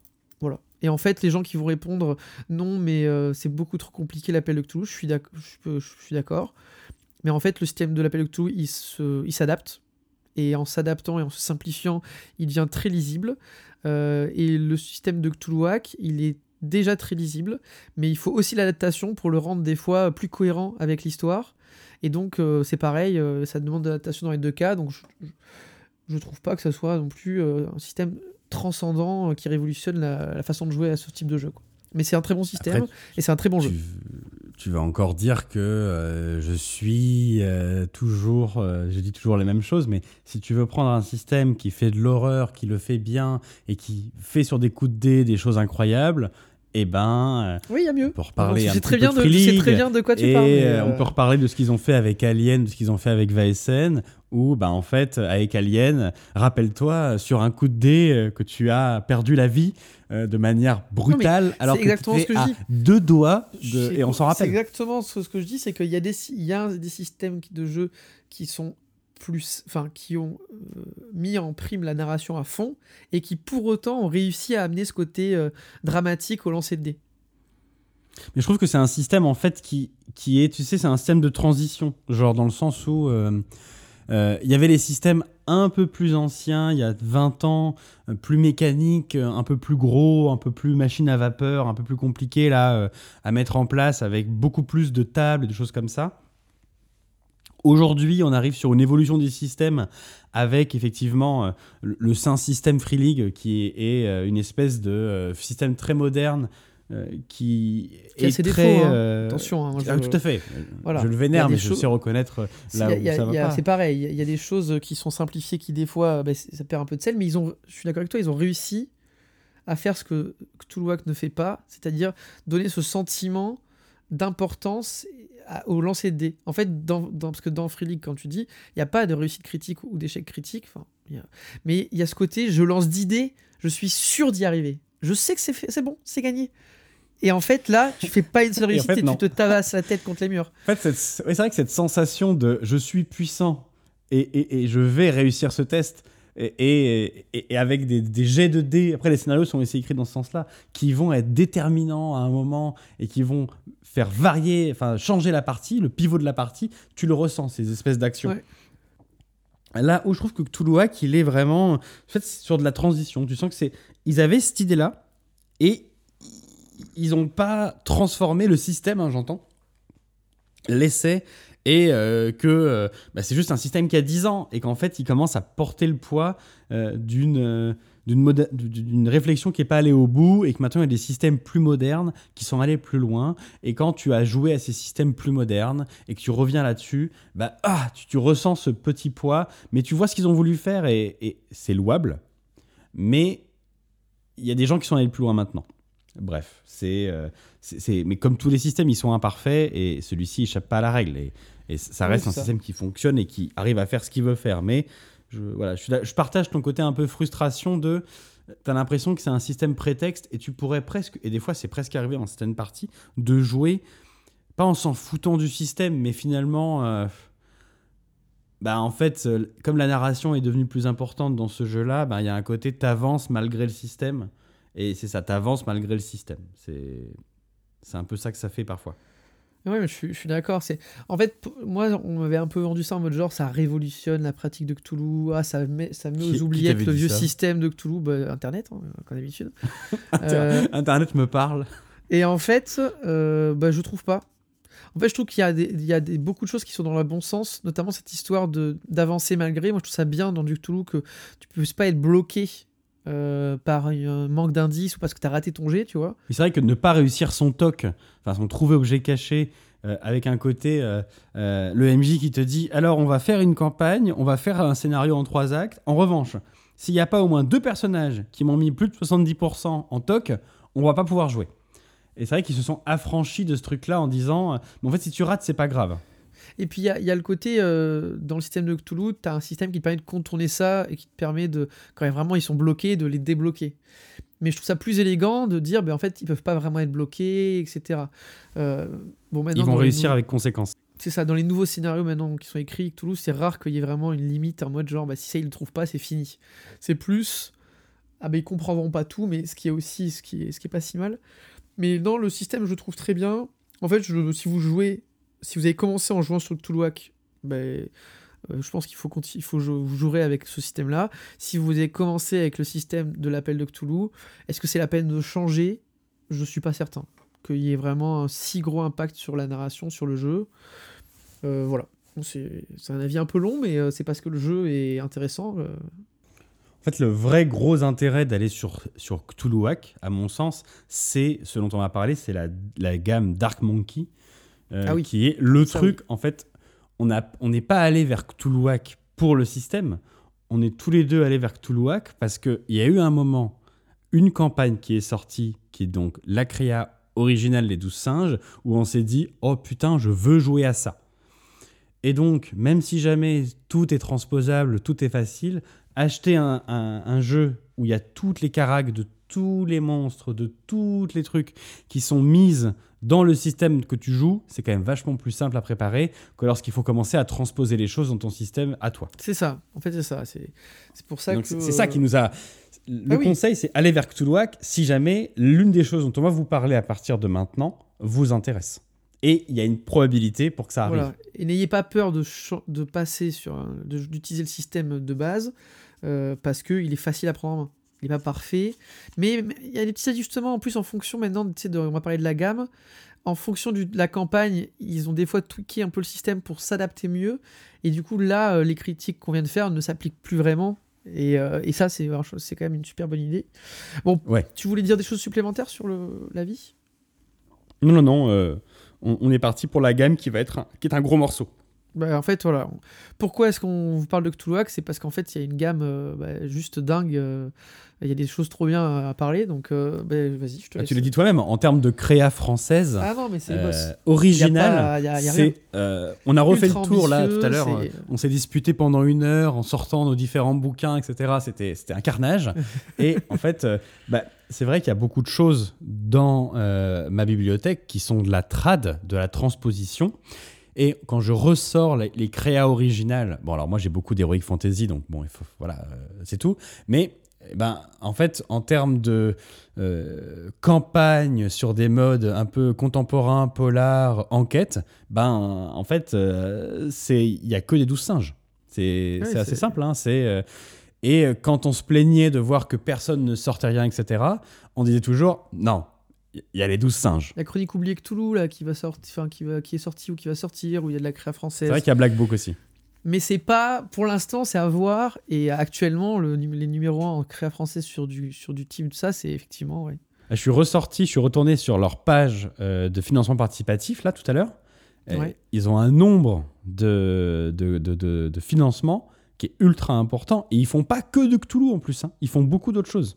Ah oui, non, mais c'est super qualitatif. hein. Il y, y a- beaucoup de trucs, euh, même en Heroic Fantasy. hein, les 12 singes, euh, ils ont fait une campagne il y a quelques années qui a été vachement plébiscitée. euh, Pax Elfica, tout ça. Il y a beaucoup de choses. hein. Il y a deux grandes gammes, on va dire, dans les douze singes. Il y a la gamme vraiment supplément de Cthulhuac, dans le sens so- soit des suppléments de règles, de contexte général, des suppléments de mythes, des suppléments ou des suppléments de scénario one-shot.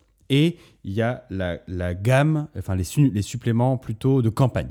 Et tout ça, ils le mettent sous leur, euh, leur gamme qui s'appelle Dark Monkeys. Donc, si on va, on va d'abord parler euh, des suppléments, on va dire, un peu plus standalone, euh, qui sont pas euh, les suppléments de campagne.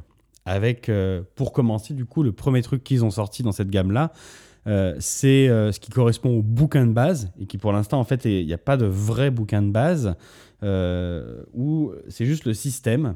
euh, qui euh, s'appelle du coup Cthulhu Hack. C'est euh, un livre euh, en couverture souple 80 pages et qui est vendu sous plusieurs formes. Euh, la forme la plus répandue, c'est ce qu'ils appellent le Cthulhu Pack, qui est à 39 euros, qui contient deux livrets euh, souples de 80 pages, euh, plus l'écran euh, du jeu. Donc, c'est deux livrets en couleur, avec euh, le premier contenant les règles, un aperçu du mythe et des monstres et deux scénarios euh, jouables, et un deuxième livret qui contient cinq scénarios, euh, qui s'appelle From the Vault, qui euh, est, se, correspond à cinq scénarios un peu ce que eux disent emblématique du, de Cthulhu en France, avec, alors il n'y a pas la maison Corbit dedans, mais il y a des scénarios qui viennent d'un petit peu partout, qui sont apparemment euh, des scénarios plutôt mythiques Ouais. de Cthulhu. Donc là, tu me dis que pour 39 euros, je peux avoir un livre de base, 7 scénarios et un écran. C'est ça, et un, du coup un écran, trois volets, euh, sur lequel bon, le- l'illustration n'est pas incroyable, je trouve, elle est très, euh, Ah, très moche. classique. On peut le dire. Oui. euh, elle, elle- casse pas, voilà, c'est pas incroyable du Non, tout à avoir à, à sa voilà. table. Back in the La- 80s, la quoi. partie Retourner, en, retourner dans les 80, euh, voilà, c'est c'est dans les années 80, il y avait un charme de certaines illustrations qu'on n'a pas ouais. sur ce, ce Bon, panneau de les années base. 2000, ça te va les années 2000 C'est mieux. Ouais, on est plus années 2000. Euh, avec par contre un côté MJ où il y a euh, les tableaux de base euh, pour improviser sur le système. Donc c'est le côté MJ est plutôt pas trop mal fait et le tout surtout pour 39 euros. Et donc si on prend de l'avance sur la suite, bah en fait avec ça déjà vous pouvez jouer pas mal de temps tranquille sans avoir besoin. Vous achetez juste le système et de quoi le tester et vous savez très très vite si jamais ça va vous plaire ou pas. Ensuite, ils ont sorti euh, avec euh, deux grands financements participatifs euh, deux séries euh, de, de suppléments qu'ils ont appelés les Libri Monstrum et les Libri Arcanum, euh, qui sont à chaque fois trois bouquins. Euh, donc Libri Monstrum 1, 2 et 3, qui correspondent à euh, une première série, les Monstrum, avec euh, un bestiaire et deux suppléments, un sur Shub-Niggurath et un sur le Wendigo, qui sont à chaque fois des suppléments euh, de, pour Shub-Niggurath et le Wendigo, des suppléments de scénario, qui sont plutôt pas mal. Et donc Antoine, tu as testé toi un des suppléments de scénario qui était le Wendigo Ouais. et le bestiaire qui correspond à euh, un supplément dans lequel vous allez enchaîner euh, du coup euh, différentes euh, descriptions de créatures avec à chaque fois une double page où vous avez euh, une, euh, un dessin de la créature, ses caracs et un peu de mythe autour d'elle. Et vous allez avoir des créatures autour du mythe, des créatures folkloriques. Euh, donc c'est un supplément sympathique si vous avez envie d'écrire vos propres scénarios ou d'augmenter les scénarios déjà proposés. Chaque livre est disponible pour. euh, Donc, c'est des livres couverture rigide, couleur, euh, 160 pages. Ça, c'est pour Antoine. Ouais. Euh, les, les suppléments euh, sont, sont de 39 à 29 euros en fonction de la taille du bouquin. Et vous avez la deuxième série de suppléments, je vous ai dit que ça allait être long, hein, qui sont Ouais. les Libri Arcanum. Et donc, pareil, là, on, on est plutôt, plutôt d'aller vers les monstres, on est vers euh, de la, du situationnel avec un supplément de magie. Donc, qui va développer, comme c'est plus pulp, Antoine l'a bien dit, des suppléments autour de comment vos PJ peuvent utiliser la magie. Euh, on vous décrit des bouquins magiques, des grimoires, des extraits de grimoires, une grande liste de sorts différents, comment les jouer, etc. Et la description de plusieurs PNJ magiciens que vos PJ pourraient rencontrer. Donc c'est un supplément assez sympa, assez original dans le style, parce que souvent Cthulhu, je trouve, le Cthulhu classique est assez pudique sur les trucs... euh, souvent la magie, n'y a pas trop accès, c'est des trucs qui rendent vite fou, tout Oui, ça. tu deviens, tu le- deviens taré rapidement, quoi. Le Cthulhuac a un côté, on s'en bat les couilles, on y va, et tu peux devenir. En fait, je trouve que c'est marrant de jouer à Cthulhuac quand tu as déjà joué à Cthulhu, parce qu'il y a un côté un peu euh, sulfureux, interdit de je peux faire des choses que je pourrais pas faire dans un Cthulhu classique. Un peu comme un pulp Cthulhu, en fait. Mais tout en étant aussi un Cthulhu normal. Donc, je sais pas, il une espèce de mélange des genres un peu spécial qui fait que tu as des suppléments comme ça où euh, bah, tu as des sorts magiques délirants, quoi. Enfin, des qui sont décrits et que tes PJ peuvent, peuvent jouer. Donc un supplément magie, euh, donc à chaque fois c'est 160 pages, couleur, couverture rigide, qui coûte 39 euros. Un supplément sur les différents cultes qui existent euh, dans l'univers de Cthulhu et un supplément sur ce qui, qui s'appelle Cabal, avec aussi du coup du- des scénarios à l'intérieur euh, autour de l'univers de Cthulhu. Ouais. Bon, ensuite, il y a en termes de un peu goodies, enfin, tu as les cartes. Euh, je sais pas le prix, c'est combien le paquet de cartes? 10 euros? C'est alors du coup il y a deux cartes qui sont des aides de jeu, ouais, qui sont de 10 ou 15 euros, j'ai un doute. Je En gros, il y a un paquet de cartes en- pour aider à tirer les faux, enfin pas les folies, mais les, les conséquences. il y a deux, il y a deux sentimentales. cartes, il y a les contre-coups, Ouais. qui sont effectivement euh, ce que tu viens de dire, qui servent à tirer euh, les conséquences de, euh, de blessures, de blessures physiques, de blessures magiques et de, de folie. Ouais. Qui sont plutôt bien faites et que j'ai pas mal utilisées en jeu, euh, qui apportent un peu de sel à la table euh, parce qu'elles sont, elles apportent surtout sur le côté euh, dégâts, blessures, type de blessure et type de, de folie, beaucoup de diversité par rapport aux tables de jet qui sont assez réduites. Voilà. Il y a le des dés. C'est un set de dés. Voilà. 6 dés à 19 euros. Voilà. Plus de 3 euros le dé. Ça fait plaisir. Euh, Ils Euh, sont assez lambda. En vrai, la seule truc qu'ils peuvent apporter, si vraiment vous avez envie de les prendre, c'est que les dés de ressources, donc le D4, le D6, le D8 et le D12, auront des phases particulières pour le 1 et le 2. Et donc, il y aura plus de visuels euh, à la table quand vos PJ vont tirer leurs dés. À part ça, ce sont des sets de dés normaux. Classique, ouais. Ok. Euh, ensuite, il y a des. Et juste dans de la série des. Libris, il y en a Ouais. un qui est en train de sortir, euh, qui a eu un financement participatif en début d'année, qui sont les Libris Mondorum. Et du coup, bah, ils continuent leur gamme. Ils ont fait les monstres et les grandes créatures de Cthulhu. Ils ont fait euh, les cultes et la magie. Et là, du coup, ils sortent les mondes un peu bizarres avec du coup trois suppléments un sur les mondes engloutis, un sur les mondes Contrées ctoniens et un sur les contrées du rêve. Euh, où ils partent vraiment avec un côté pulp euh, où les, vous allez pouvoir explorer des trucs qui sont normalement euh, complètement inaccessibles. Ça existe dans le Cthulhu classique, mais vous n'êtes pas censé y foutre les pieds. Donc ils continuent dans ce, dans ce mode-là et ça, ça devrait sortir bientôt. Les PDF des mondes ctoniens viennent de sortir là, il y a dans- D'accord. au mois de janvier. Et puis il y a les aides de jeu, vous pouvez avoir différentes aides de jeu pour 10 euros, enfin vous avez plein de petites choses comme ça. Et ensuite il y a surtout la partie de la gamme qui nous intéresse, c'est la, partie la partie euh, Dark Monkeys. Alors Euh, tout ça, ça fait partie de Dark Monkeys. hein. Oui, en fait Dark Monkeys, c'est regardes, euh, il y a tout dedans, il y a aussi Cthulhuac, mais on va, voilà, on va, on va step back euh, de Cthulhuac et on va regarder un peu qu'est-ce qu'il y a d'autre dans cette gamme Dark Monkeys. C'est Euh, le truc qui t'a attiré vers Cthulhuac en fait. Sans ça, honnêtement, sans ce dont on va vous parler maintenant, pour moi, Cthulhuac a beaucoup moins d'intérêt. Ah oui, Si vous enlevez, si ces trucs-là n'étaient pas sortis, alors après, tu- pourrais me dire, ouais, euh, si jamais euh, Berlin, euh, qui est une campagne, n'était pas sorti dans Cthulhu, ou les campagnes de Cthulhu n'étaient pas sorties dans Cthulhu, ça n'aurait pas d'intérêt. Ce qui est vrai. Mais c'est vraiment ces campagnes-là qui sont les pièces majeures de cette gamme. Bah alors pour commencer, on va parler de l'affaire de Luz, qui est la première vraie campagne à être sortie, euh, qui est en rupture de stock actuellement. Alors, je sais pas s'il y a un reprint de prévu à un moment. Elle se chope encore en boutique. euh, elle Ouais, est mais pas très site, très. Tu peux euh, plus, euh, tu peux plus, le faire- tu peux tu plus. peux quoi. plus. Non, pas sur Alors, leur site en tout cas. Elle coûte habituellement moins de 100 euros. Le prix est variable en fonction des boutiques.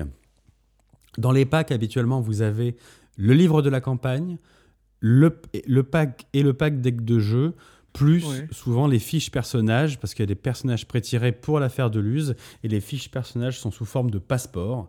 Et donc, normalement, vous avez dans le pack, qui était le pack du Kickstarter, enfin du. Pardon, euh, du, du Game on Tabletop, euh, l'ensemble de ces choses-là, plus euh, quelques personnages, si vous voulez euh, créer le vôtre. En gros, le, le livre de base, techniquement, il est censé être proposé à 50 euros. Le livre, le livre de, le, voilà, le livre de l'affaire euh, de Luz. euh, donc c'est un couverture rigide, euh, pas mal de pages. Euh, c'est assez gros, hein, tu me l'avais montré. euh, c'est Oui, oui, 300 alors- 320 pages. Donc euh, C'est ça, en couleur, une Ouais. maquette relativement classique. C'est plus du pulp Cthulhu en termes d'ambiance. Ça part vraiment dans tous les sens. Donc c'est c'est très sombre, mais en même temps, alors je peux je, voudrais pas spoiler cette campagne pour les gens qui voudraient la jouer, mais si vous avez envie de jouer euh, une série d'Indiana Indiana Jones avec euh, du voyage dans les années 20, de, des, pouvoirs magiques et des choses un petit peu. euh, comment dire Il y a presque du fantastique à l'intérieur. Cette campagne est faite pour vous. Il y a un côté. Les méchants sont très méchants, avec des plans diaboliques. euh, et les gentils sont très gentils. Il y a des pouvoirs magiques. Enfin. C'est exubérant, il y a un côté défouloir quand tu as fait des campagnes de Cthulhu plus sombres, euh, où il y a tout ça, mais en même temps, il y a un côté plus déprimant qu'il n'y a pas dans l'affaire de Luz. Euh, par contre, contrairement aux autres campagnes qui vont sortir après, où le système est quasiment rappelé en entier, et vous n'avez même pas besoin, c'est le cas des encagés où il y a tout dedans, dans l'affaire de Luz, il n'y a aucune description du système. Vous avez besoin euh, du, livret Cthulhuac pour pouvoir Ouais. jouer avec. Là où dans les autres systèmes, eh ben, en fait, il y a un rappel précis qui vous permet quasiment de jouer sans avoir besoin d'acheter Cthulhuac. ok, donc ça c'est l'affaire de Luz. Euh, Donc ça a été financé en novembre 2019 pour Ouais. 40 000 euros. Ah, c'est pas mal quand même. Tu verras, il y a un step-up. J'ai refait le point là-dessus. Il y a un step-up à un moment où ils doublent euh, leur, euh, leur financement. Oh, j'ai un petit, j'ai pas trop. Ouais, ouais, wait for it. Wait for it. Ensuite, il y, a eu le- y a eu Rouge de la Ware. Rouge de la Ware, euh, c'est une, c'est un, c'est des scénarios avec un contexte. Donc je crois que c'est Philadelphia, si je dis pas de bêtises, c'est à Philadelphie et Camden. Euh, et c'est euh, euh, qui sont et ça, ça, se passe dans ces villes-là. Il y a tout un supplément de contexte et il y a deux gros scénarios. et je crois qu'il y a aussi une campagne qui est en cours, enfin qui va être soit qui est en cours d'écriture, soit qui va être qui va sortir. Mais actuellement, c'était voilà. Rouge de c'est deux scénarios plus un supplément de contexte. C'est un bouquin qui fait à peu près 112 pages, rigide, et qui pour 29 euros. Et c'est un style un peu Seven on peut dire. Ensuite, il y a le truc, le premier truc dont on a entendu parler euh, lorsque on a, euh, on a entendu parler de Cthulhuac. Ah oui, attends, Antoine disait... avant qu'on passe là-dessus, je te coupe parce que j'ai oublié. Donc il y a eu Rouge, c'est ça, il y a eu Rouge de la Ware. Et ensuite, il y a eu une campagne pour Rouge de la Ware qui s'appelle le sixième saut, qui est sorti. Et il y a les affaires connexes qui sont des suppléments pour Rouge de la Ware également, qui sont un supplément de nouveaux scénarios. Est-ce que rien ne doit sortir maintenant de nouveau, si À nouveau? Il y a encore un truc qui doit sortir? Non, je crois. Non, je tu, me trompé, tu, euh. tu, pensais au sixième saut. En gros, Rouge de la Ware, c'est un supplément de contexte plus une campagne. Et du coup, ça veut dire que vous pouvez jouer la campagne dans un univers qui est euh, l'univers de Rouge de la Ware aux États-Unis où vous jouez un flic. Et en plus de ça, si vous n'en avez pas assez, il y a en plus de ça des scénarios qui sont sortis pour poursuivre un peu le lore du monde. C'est ça, parce qu'en fait, le, le, bouquin Rouge de la Ware, c'est contexte et deux scénars pas une campagne. Et c'est le sixième saut qui est la campagne pour Rouge de la Ware. Et euh, tu as les affaires connexes. Donc en gros, euh, c'est 29 euros la campagne, 19 euros les affaires et 39 euros le Rouge de la Ware. Donc, euh, donc voilà. Et ça, ça c'est trouvable assez facilement. Et en plus de ça, à partir de Rouge de la Ware, ils, ont commencé à à numériser les choses. Et donc, vous pouvez acheter des packs Foundry pour pouvoir jouer en ligne là-dessus, ce qui n'était pas encore disponible pour l'affaire de Luz et, et n'est pas prévu en tout cas pour l'instant.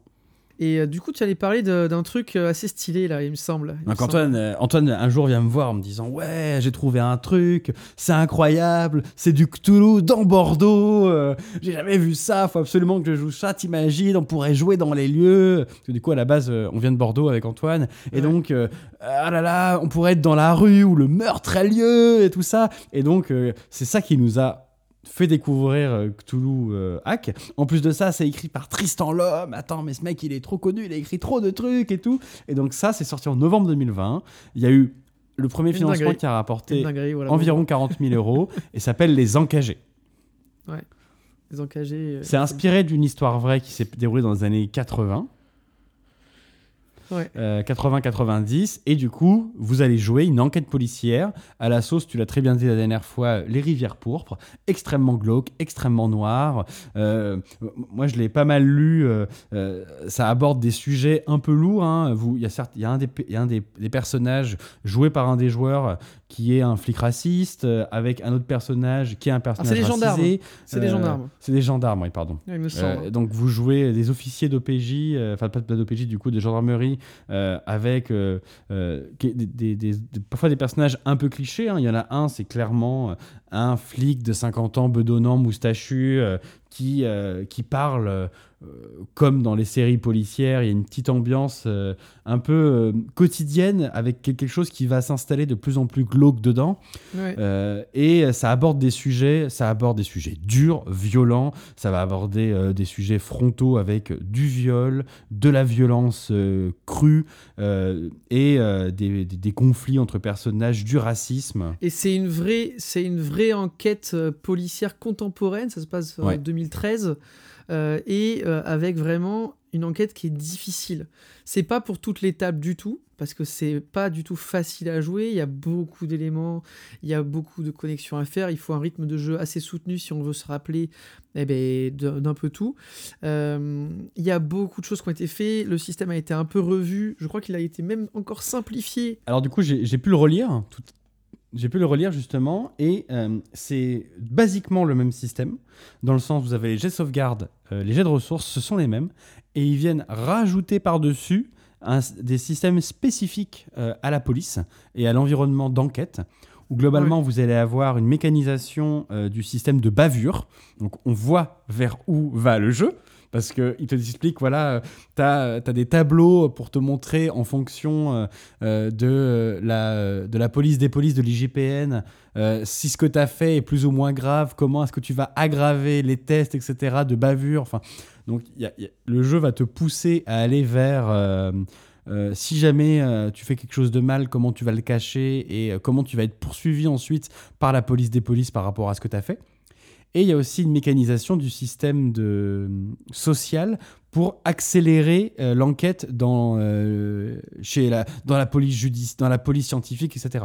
Donc il y a vraiment une mécanisation du fonctionnement de la police et qui va te pousser vers la bavure. Donc il y, a quand même un, y a un message dans le jeu, je trouve, avec un, côté. C'est un gros coffret euh, ça coûte 120 euros. Alors, euh, il y a beaucoup de choses dedans. hein. Il y a un livre de campagne grand format de plus de 300 pages en couleur. Il y a les 5 dossiers de pré-tirés, un agenda Enfin, en de couleur. suivi. C'est très très noir et blanc quand même. hein, non, mais- mais c'est en couleur. Pour le maître du jeu, euh, il y a des 10 pages de trombinoscope avec 80 portraits prédécoupés pour tous les personnages, etc. Pour de, de- de l'enquête. Il y a 90 pages d'aide de jeu. Euh, qui sont faits à part dans un dossier à part. Il y a des, un poster de la région bordelaise, un écran de jeu. Euh, en plus de ça, vous avez plein de choses qui sont ressorties avec la réimpression quand ils ont fait le, le- le Game on Tabletop. Euh, Il y a des PDF de conseils musicaux, des nouveaux portraits d'adversaires, des aides de jeu vierges. Il y a plein de choses. Le système, il est fourni en entier dedans. Tu peux, tu, tu peux jouer sans avoir Cthulhuac. Il y a tout. Alors, il y a à l'arrière, il y a marqué en gros MJ expérimenté et je ne vous le fais pas dire parce que là, c'est quelques semaines, voire mois de préparation avant de pouvoir la faire jouer. Euh, c'est euh, voilà, c'est trop bien. Ça demande euh, une table de joueurs assez expérimentés et qui sont prêts à dédier une partie de leur temps pour jouer la campagne. On va pas se mentir. Ah ouais, ça demande un investissement, je pense, de la part des joueurs qui est ultra important pour comprendre un peu ce qui est en train de se passer. Tu peux pas juste jouer en dilettante à ça. Euh, et en plus de ça, il y a un truc un peu cool euh, ils- qu'ils ont fait qu'une fois, ça n'a pas été refait après, c'est ce qu'ils appellent les hors procédures, qui sont des Ouais. espèces de moments d'enquête un peu à part. Je veux pas en dire trop parce que s'il y a des joueurs, des futurs des encagés, mais qui peuvent vous permettre de jouer à d'autres ambiances par moment ou de tester l'ambiance avec vos joueurs avant de commencer. Donc il y a, il y a vraiment tout. Et puis même, c'est des scénarios annexes, mais qui peuvent avoir un sens au final dans la campagne, bout à bout, etc. En sachant que c'est une campagne qui est reconnue pour pouvoir être jouée comme du Cthulhu, mais qui peut être jouée comme une campagne policière sans avoir, à- avoir de mythe. C'est-à-dire que c'est pensé pour si vous voulez retirer le surnaturel, vous pouvez.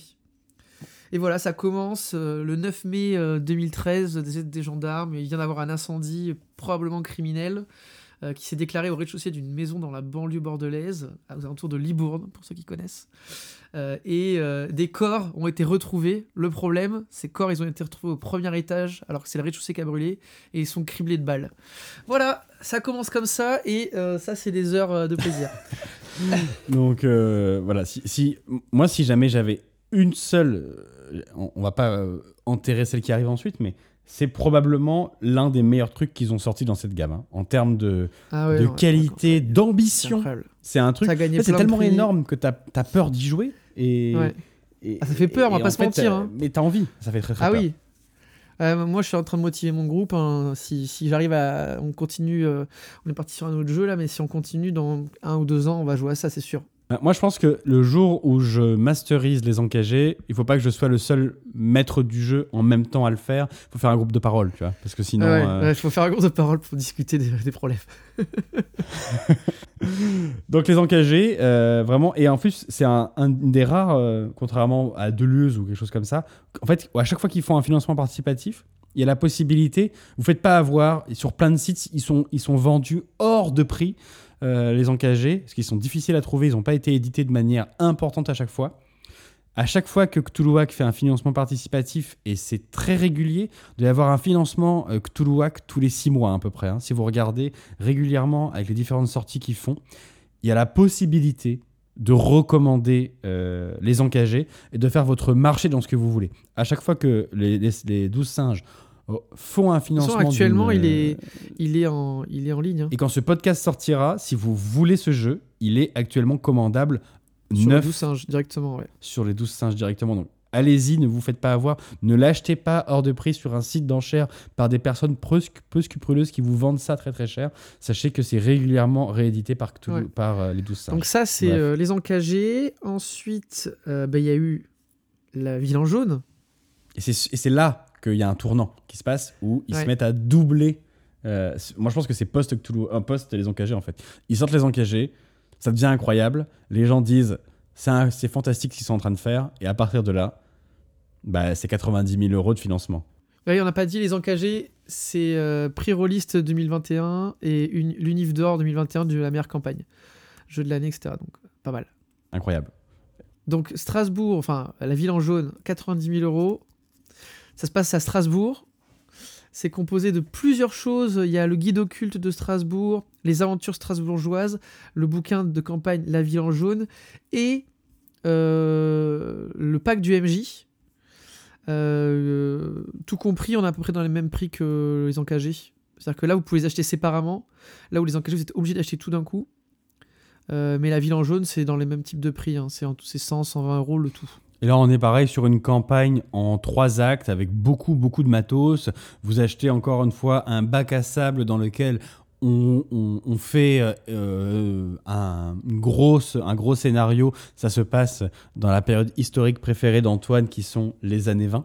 Euh, C'est littéralement mis euh, une campagne dans le Strasbourg des années 1920. C'est écrit sur la, la pochette euh, de la campagne participative. Donc Antoine, on est, on est chez toi. Installe-toi, mets-toi confort. Oui, et puis le système est cool. Enfin, je veux dire, dans le, le thème et tout est cool. Le roi en jaune, Carcosa, des thèmes très connus de l'univers de Cthulhu.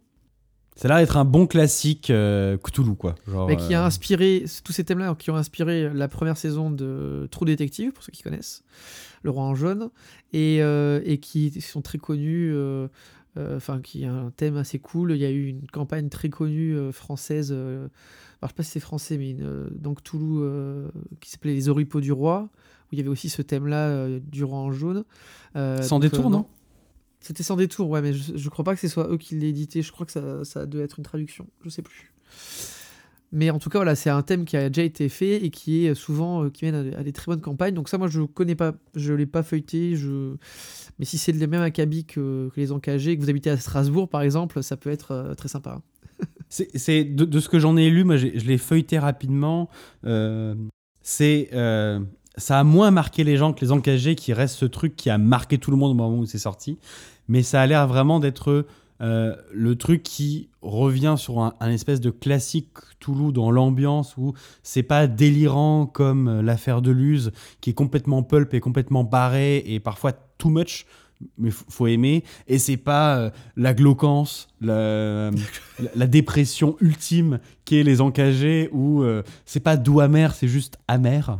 Ouais. Euh, c'est quelque chose d'un peu plus euh, dans l'esprit des scénarios de Cthulhu qui sortent maintenant, un peu plus proche. Et ça va aussi avec le petit copain qui est sorti et que tu attends aujourd'hui. Ah, mais effectivement, je dois recevoir aujourd'hui la dernière campagne en date des Douze Singes qui est La Lisière. Euh, la Lisière, euh, c'est une campagne de Cthulhu euh, classique qui se passe en 1920, mais qui se passe à Salem, euh, dans un. Donc, euh, la ville des sorcières, hein, euh, voilà. Côté d'Arkham, euh, toujours, hein, cette fameuse. euh, la fameuse ville imaginaire, mais que tout le monde euh, connaît. et, euh, et voilà, c'est un gros supplé- enfin c'est un gros coffret avec pareil, euh, euh, il y a le guide de le guide de Salem, il y a le- les intrigues transverses, il y a et il y a le, enfin je crois qu'il y a trois ou quatre bouquins. Attends, je vais te dire exactement parce que j'ai là. Mais c'est un gros projet. Ça a eu beaucoup de succès, je crois. Hein. Je sais plus le, t'as le, Oui, euh, ça, ça a été pledgé pour 90 000.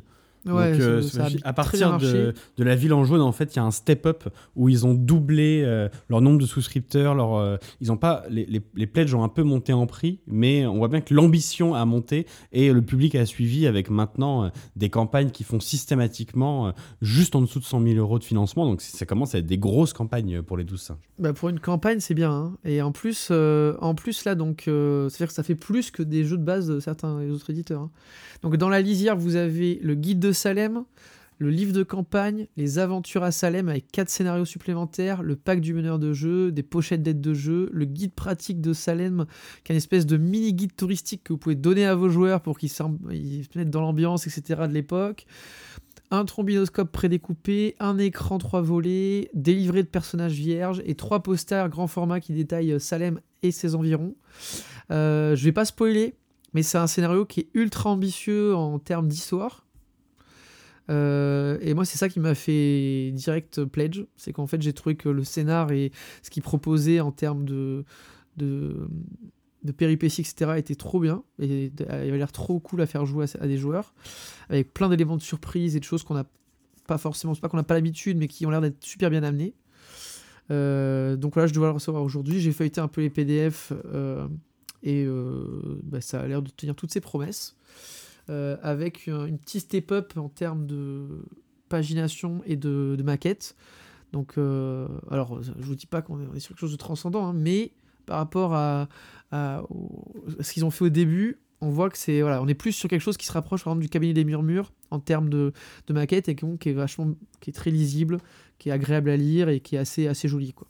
Et va sortir, mais n'est pas encore sorti, a été financé il y a peu de temps, le dernier, la dernière grosse campagne euh, en date pour eux, qui est Cthulhu Ténébris. Pareil, euh, un bon succès, puisqu'ils ont fait euh, 80 à peu près 80 000 euh, euros de financement. Et là, c'est, ils repartent. On va dire qu'avec La Lisière et La Ville en Jaune, ils, ils étaient partis sur des setups beaucoup plus classiques en termes de Cthulhu. Euh, là où avec euh, l'affaire de Luz, Rouge de la Ware et les Encagés, ils étaient quand même sur des euh, setups très particuliers, très à côté du classique qu'on retrouvait d'habitude dans les aventures de Cthulhu, où c'était de l'enquête, mais en fait, il y a un côté, le, film, le film policier contemporain ou le pulp complètement délirant, il n'y en avait pas tant que ça. Là où des scénarios comme La Ville en jaune ou La lisière des campagnes, sur toute la gamme sans détour ou même sur la gamme euh, Cthulhu classique de Edge, on a des choses qui se rapprochent de ce genre de, de setting.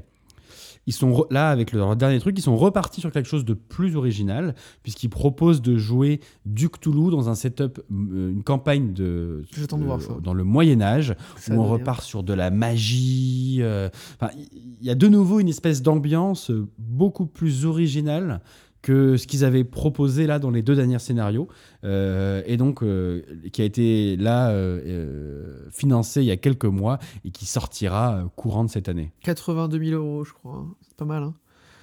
Et ouais, c'est, ça avait l'air d'être un peu un mix avec. Enfin, il y avait une petite approche Heroic Fantasy, quoi. Enfin, pas, je sais pas comment Mm. dire. Mais ouais. Et là, dans, dans les, dans ce qu'ils ont montré en termes de, de graphisme, euh, les, illustrations ont l'air jolies. On n'a pas encore vu à quoi ressemblait la maquette, mais pareil, ça a l'air effectivement. Je... Antoine, il, a insisté là-dessus parce qu'en gros, euh, avant qu'on commence, euh, moi, ce que je disais, c'est que je trouvais que Les Douze Singes, c'était l'éditeur, un des éditeurs français euh, qui faisait de la publi originale les plus prometteurs, qui arrêtait pas de monter quand personne ne sortait rien. Eux, ils sortent de la créa originale. Ils ont énormément de jeux différents. Ils partent dans l'heroic fantasy. Ils, ont une gamme Cthulhu qui est ouf en termes de, euh, de campagne, de setup et d'originalité. Mais souvent, je trouvais que dans leur maquette, dans leur pagination, c'était pavé de texte et c'était un peu.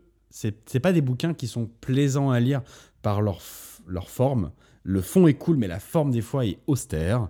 Euh, et typiquement, les encagés, euh, c'est Antoine disait c'est du couleur, mais en fait, bah, c'est très noir et blanc parce que c'est c'est en mode euh, la pagination nous l'ont fait en mode dossier de flic. Donc, bah, forcément, c'est des pages de texte avec des dossiers craft et c'est pas fou. Euh, et c'est vrai que je le reconnais, il y a une petite évolution euh, avec de plus en plus d'illustrations au fur et à Ouais. mesure du temps qui arrive. Ça reste, à mon goût, c'est très subjectif, encore en dessous de ce qui est proposé par d'autres Ah, pas- éditeurs français. C'est pas du mire. Voilà, on va dire. Voilà, on vous dit Ah pas non, que c'est c'est mire. pas du mire. euh, Voilà. C'est pas même euh, avec Antoine, on a joué à Chronique d'un vampire millénaire, qui est un joueur d'un seul homme et qui arrive à faire une maquette bien au-dessus de ce que peut proposer les 12 singes. Et je trouve que c'est leur seule faiblesse. C'est pour ça que je suis, je suis un peu salé sur ce truc-là, c'est que je trouve que c'est genre le fleuron euh, de l'édition de jeux de rôle français original. Et il, il se il step pas en termes de DA. Et ça, moi, ça me frustre un peu. euh, parce qu'il pourrait, euh, pourrait être au-dessus de- du game. Quoi. Alors, euh, c'est sûr qu'au-dessus de Free League, c'est compliqué. Je comprends. Il n'y a pas de problème. Il faut pas avoir de complexe, les gars. Il n'y a pas de souci. Mais voilà, en production francophone, franchement, c'est ouf ce qu'ils font. Et c'est dommage que la maquette soit pas plus. Ben, Je veux pas dire plus travaillée parce que c'est bossé, c'est pas ça le problème. C'est, je trouve que des fois, il y a des ambiances un peu, un peu old school qui. à la sans détour, quoi. Ça fait un peu à la sans détour au début. Mais je trouve Oui, que, euh. c'est pour ça, je trouve que dans les nouveaux.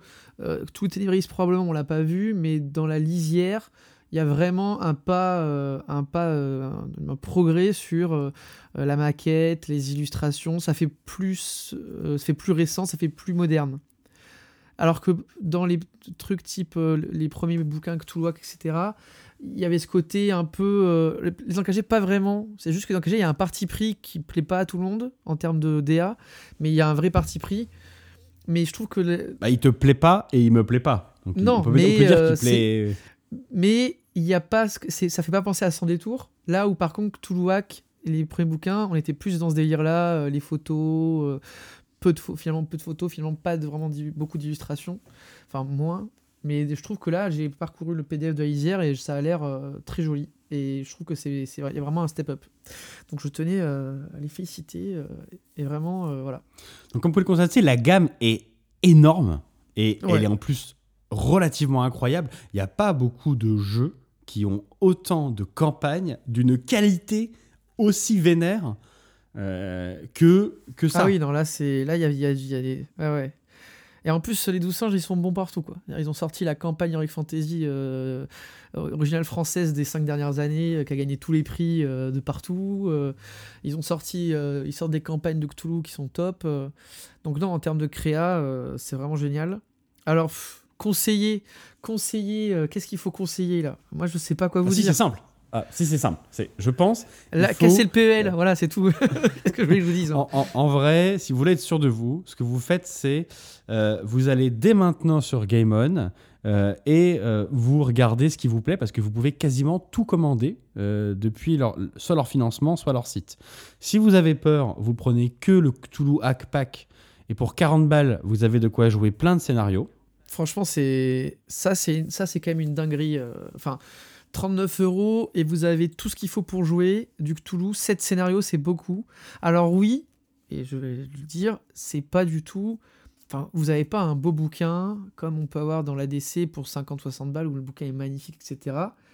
Euh, mais, euh, mais bon, Après, ils sont en train de sortir leur édition définitive maintenant. Peut-être qu'elle va être magnifique. On sait jamais. Mais bon, j'y crois pas trop. Ah oui, non, effectivement, moi non plus. Mais par contre, Non. en fait, le vrai intérêt de ce jeu, et pour moi, la, seule chose, c'est aller vers Cthulhuac uniquement si vous voulez jouer sur l'une des campagnes qu'on vient de vous proposer. Euh, vous voulez faire euh, une campagne complètement nawak qui utilise euh, tous les tropes de Cthulhu, tous les clichés, mais pour s'amuser avec euh, et vous marrer avec vos joueurs pour faire de l'aurore un peu drôle, ben vous partez sur l'affaire de Luz et elle se trouve encore et vraiment elle est très très drôle à faire jouer. Moi j'ai vraiment beaucoup ri avec mes joueurs pendant cette campagne pour faire de presque du, comic gore avec eux, avec des vrais moments de tension dedans et une vraie utilisation de tous les clichés du mythe. hein.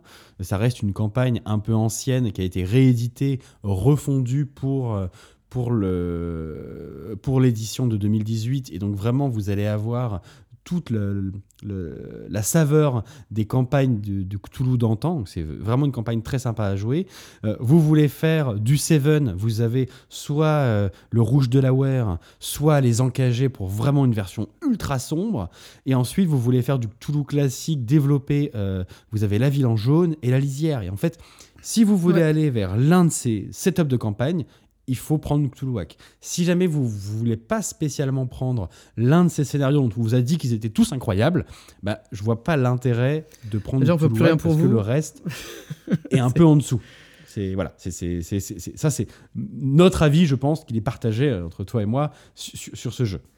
Oui, oui. En fait, je trouve que si vous avez jamais joué à aucun Cthulhu, le Cthulhu Hack Pack, c'est vraiment pas mal quand même. Parce que pour 39 balles, 7 jeux, euh, 7 li- sept- un, système facile et tout, pourquoi pas euh, ça, peut ça peut être. euh, tu vois, enfin, je trouve que c'est vraiment une bonne porte d'entrée.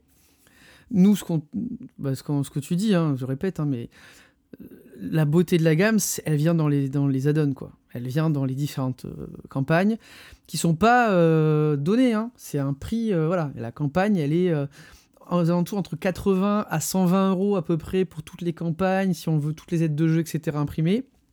C'est pas forcément nécessaire. Mais bon, c'est vrai qu'avoir les aides de jeu, tout ça, euh, bah, c'est un plus. Euh, Après, c'est pour jouer un an, voire plus. non, mais c'est Tu sûr. prends les encagés, en fait, tu as deux ans de jeu avec une à deux sessions par mois. Facile. Donc, Non, mais c'est sûr, et je suis d'accord. Et ça les vaut, et il n'y a aucun souci là-dessus, et c'est pas le problème du tarif, c'est juste que.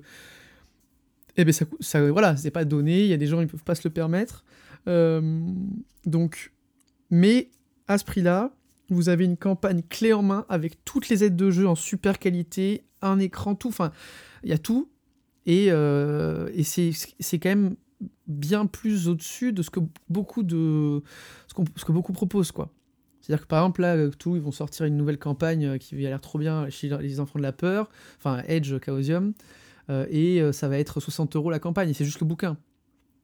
Il n'y a pas euh, tout l'à côté. c'est- Et puis souvent c'est peut-être pas là vraiment il y a c'est vraiment top quoi. c'est vrai qu'en termes d'ambition, à chaque fois, en termes oui. de matos, euh, par rapport aux autres campagnes, même d'autres jeux, et c'est vrai que Berlin, c'était très cool, mais c'est un bouquin. Là où là, il y a une générosité dans le contenu où on te file beaucoup de trucs en fait pour pouvoir jouer et avec euh, l'écran, les aides de jeu imprimées, euh, Ah, le bouquin de MJ, le bouquin pour les euh, joueurs, le bouquin de découverte. Enfin, tu, tu sens qu'il y a une générosité dans. Vas-y, prends tout ça Ouais. et c'est- tu vas, Ça, on va la- jouer, ça va être marrant. lisière, vous avez la campagne, une grosse campagne de 7 scénarios énormes. Vous avez un bouquin avec 4 scénarios supplémentaires. Vous avez un guide de contexte pour. Enfin, c'est énorme quoi. Il y a 3 ou 4 bouquins dans l'offre. Euh. Donc, non, euh, moi je vous conseille, euh, si vous aimez que tout, C'est généreux, c'est- allez-y quoi. Prenez une campagne qui vous fait kiffer. euh, euh, Il y a de tout et euh, tout est de super qualité quoi. Voilà, hein. qu'est-ce que tu dis on, a, on, on kiffe quoi. On- C'est top. C'est top, c'est pas révolutionnaire en termes de système, mais c'est génial. Une gamme française qui, qui vaut le détour, quoi. Ouais. Ah, oh Oh, Oh, j'ai le jeu de mots, Ah. de papa, quoi. Ah, Écoute, c'est- je suis fatigué. euh, voilà, c'est Ouais, c'est je ça qu'on comprends, dort pas de la nuit, on a le cerveau fatigué, c'est comme ça. C'est- ça c'est clair, c'est clair. Donc c'est tout, allez-y, foncez, quoi. Ouais, allez-y, on vous conseille, euh, on vous conseille, c'est une super gamme, c'est super ambitieux, euh, ça tient toutes ses promesses euh, quand on prend les bouquins d'entre les mains euh, en termes de campagne. Euh, voilà. C'est tout ce qu'on peut dire, hein, c'est trop bien. Euh, Une des meilleures créas françaises euh, ces dernières années, quoi, on peut dire, en termes Ah général. ben c'est clair. Moi, j'ai trop envie de, de, me pr- de prendre Paxel Fika et de, et de le feuilleter et peut-être de le faire jouer de ces quatre. Ça a l'air génial. J'ai juste, là, c'est juste pas possible en ce moment, mais. et pour, par exemple, même pour, le même pour les gens qui en kiffent magasin, l'Heroic Fantasy. Oui, oui, c'est ça. Même pour les gens qui kiffent l'Heroic Fantasy, mais allez-y, ça a l'air euh, dingue, quoi. Et ça a l'air- tu vois, à chaque fois, je trouve que c'est intelligent. Il y a des thèmes abordés. Il y a, c'est pas juste une campagne, c'est pas juste boum boum, tu vois. Il y a toujours un truc, euh, Paxel Fika, je sais qu'il y a tout un système d'oppression avec une caste. Enfin, ça a l'air cool, quoi. Voilà. On fanboy là un peu là. On a fanboyisé un, Un peu, peu, là, la fin, là. On a un peu des on n'a pas été. hein. Non Antoine, le sujet de la prochaine fois, qu'est-ce que ça sera? Est-ce que ça sera pas Alors. encore pire niveau fanboy? Alors c'est terrible parce qu'en fait c'est tout ce qu'on vient tout ce qu'on a dit sur le système de Cthulhu, ben, de Cthulhuac, ben, c'est tout ça mais en mieux. Voilà. C'est- on va faire simple. C'est euh, Voilà, la petite bombe. La critique. euh, Mais non, mais c'est la vérité. C'est la, c'est la petite bombe euh, révélation sur le jeu d'horreur qui est sorti récemment, quoi. Récemment en Mais français. en fait, ce qui est fou, on en reparlera, mais c'est genre, c'est un truc de fou, c'est ils réussissent tout ce qu'ils entreprennent. C'est c'est tout, il n'y a pas de.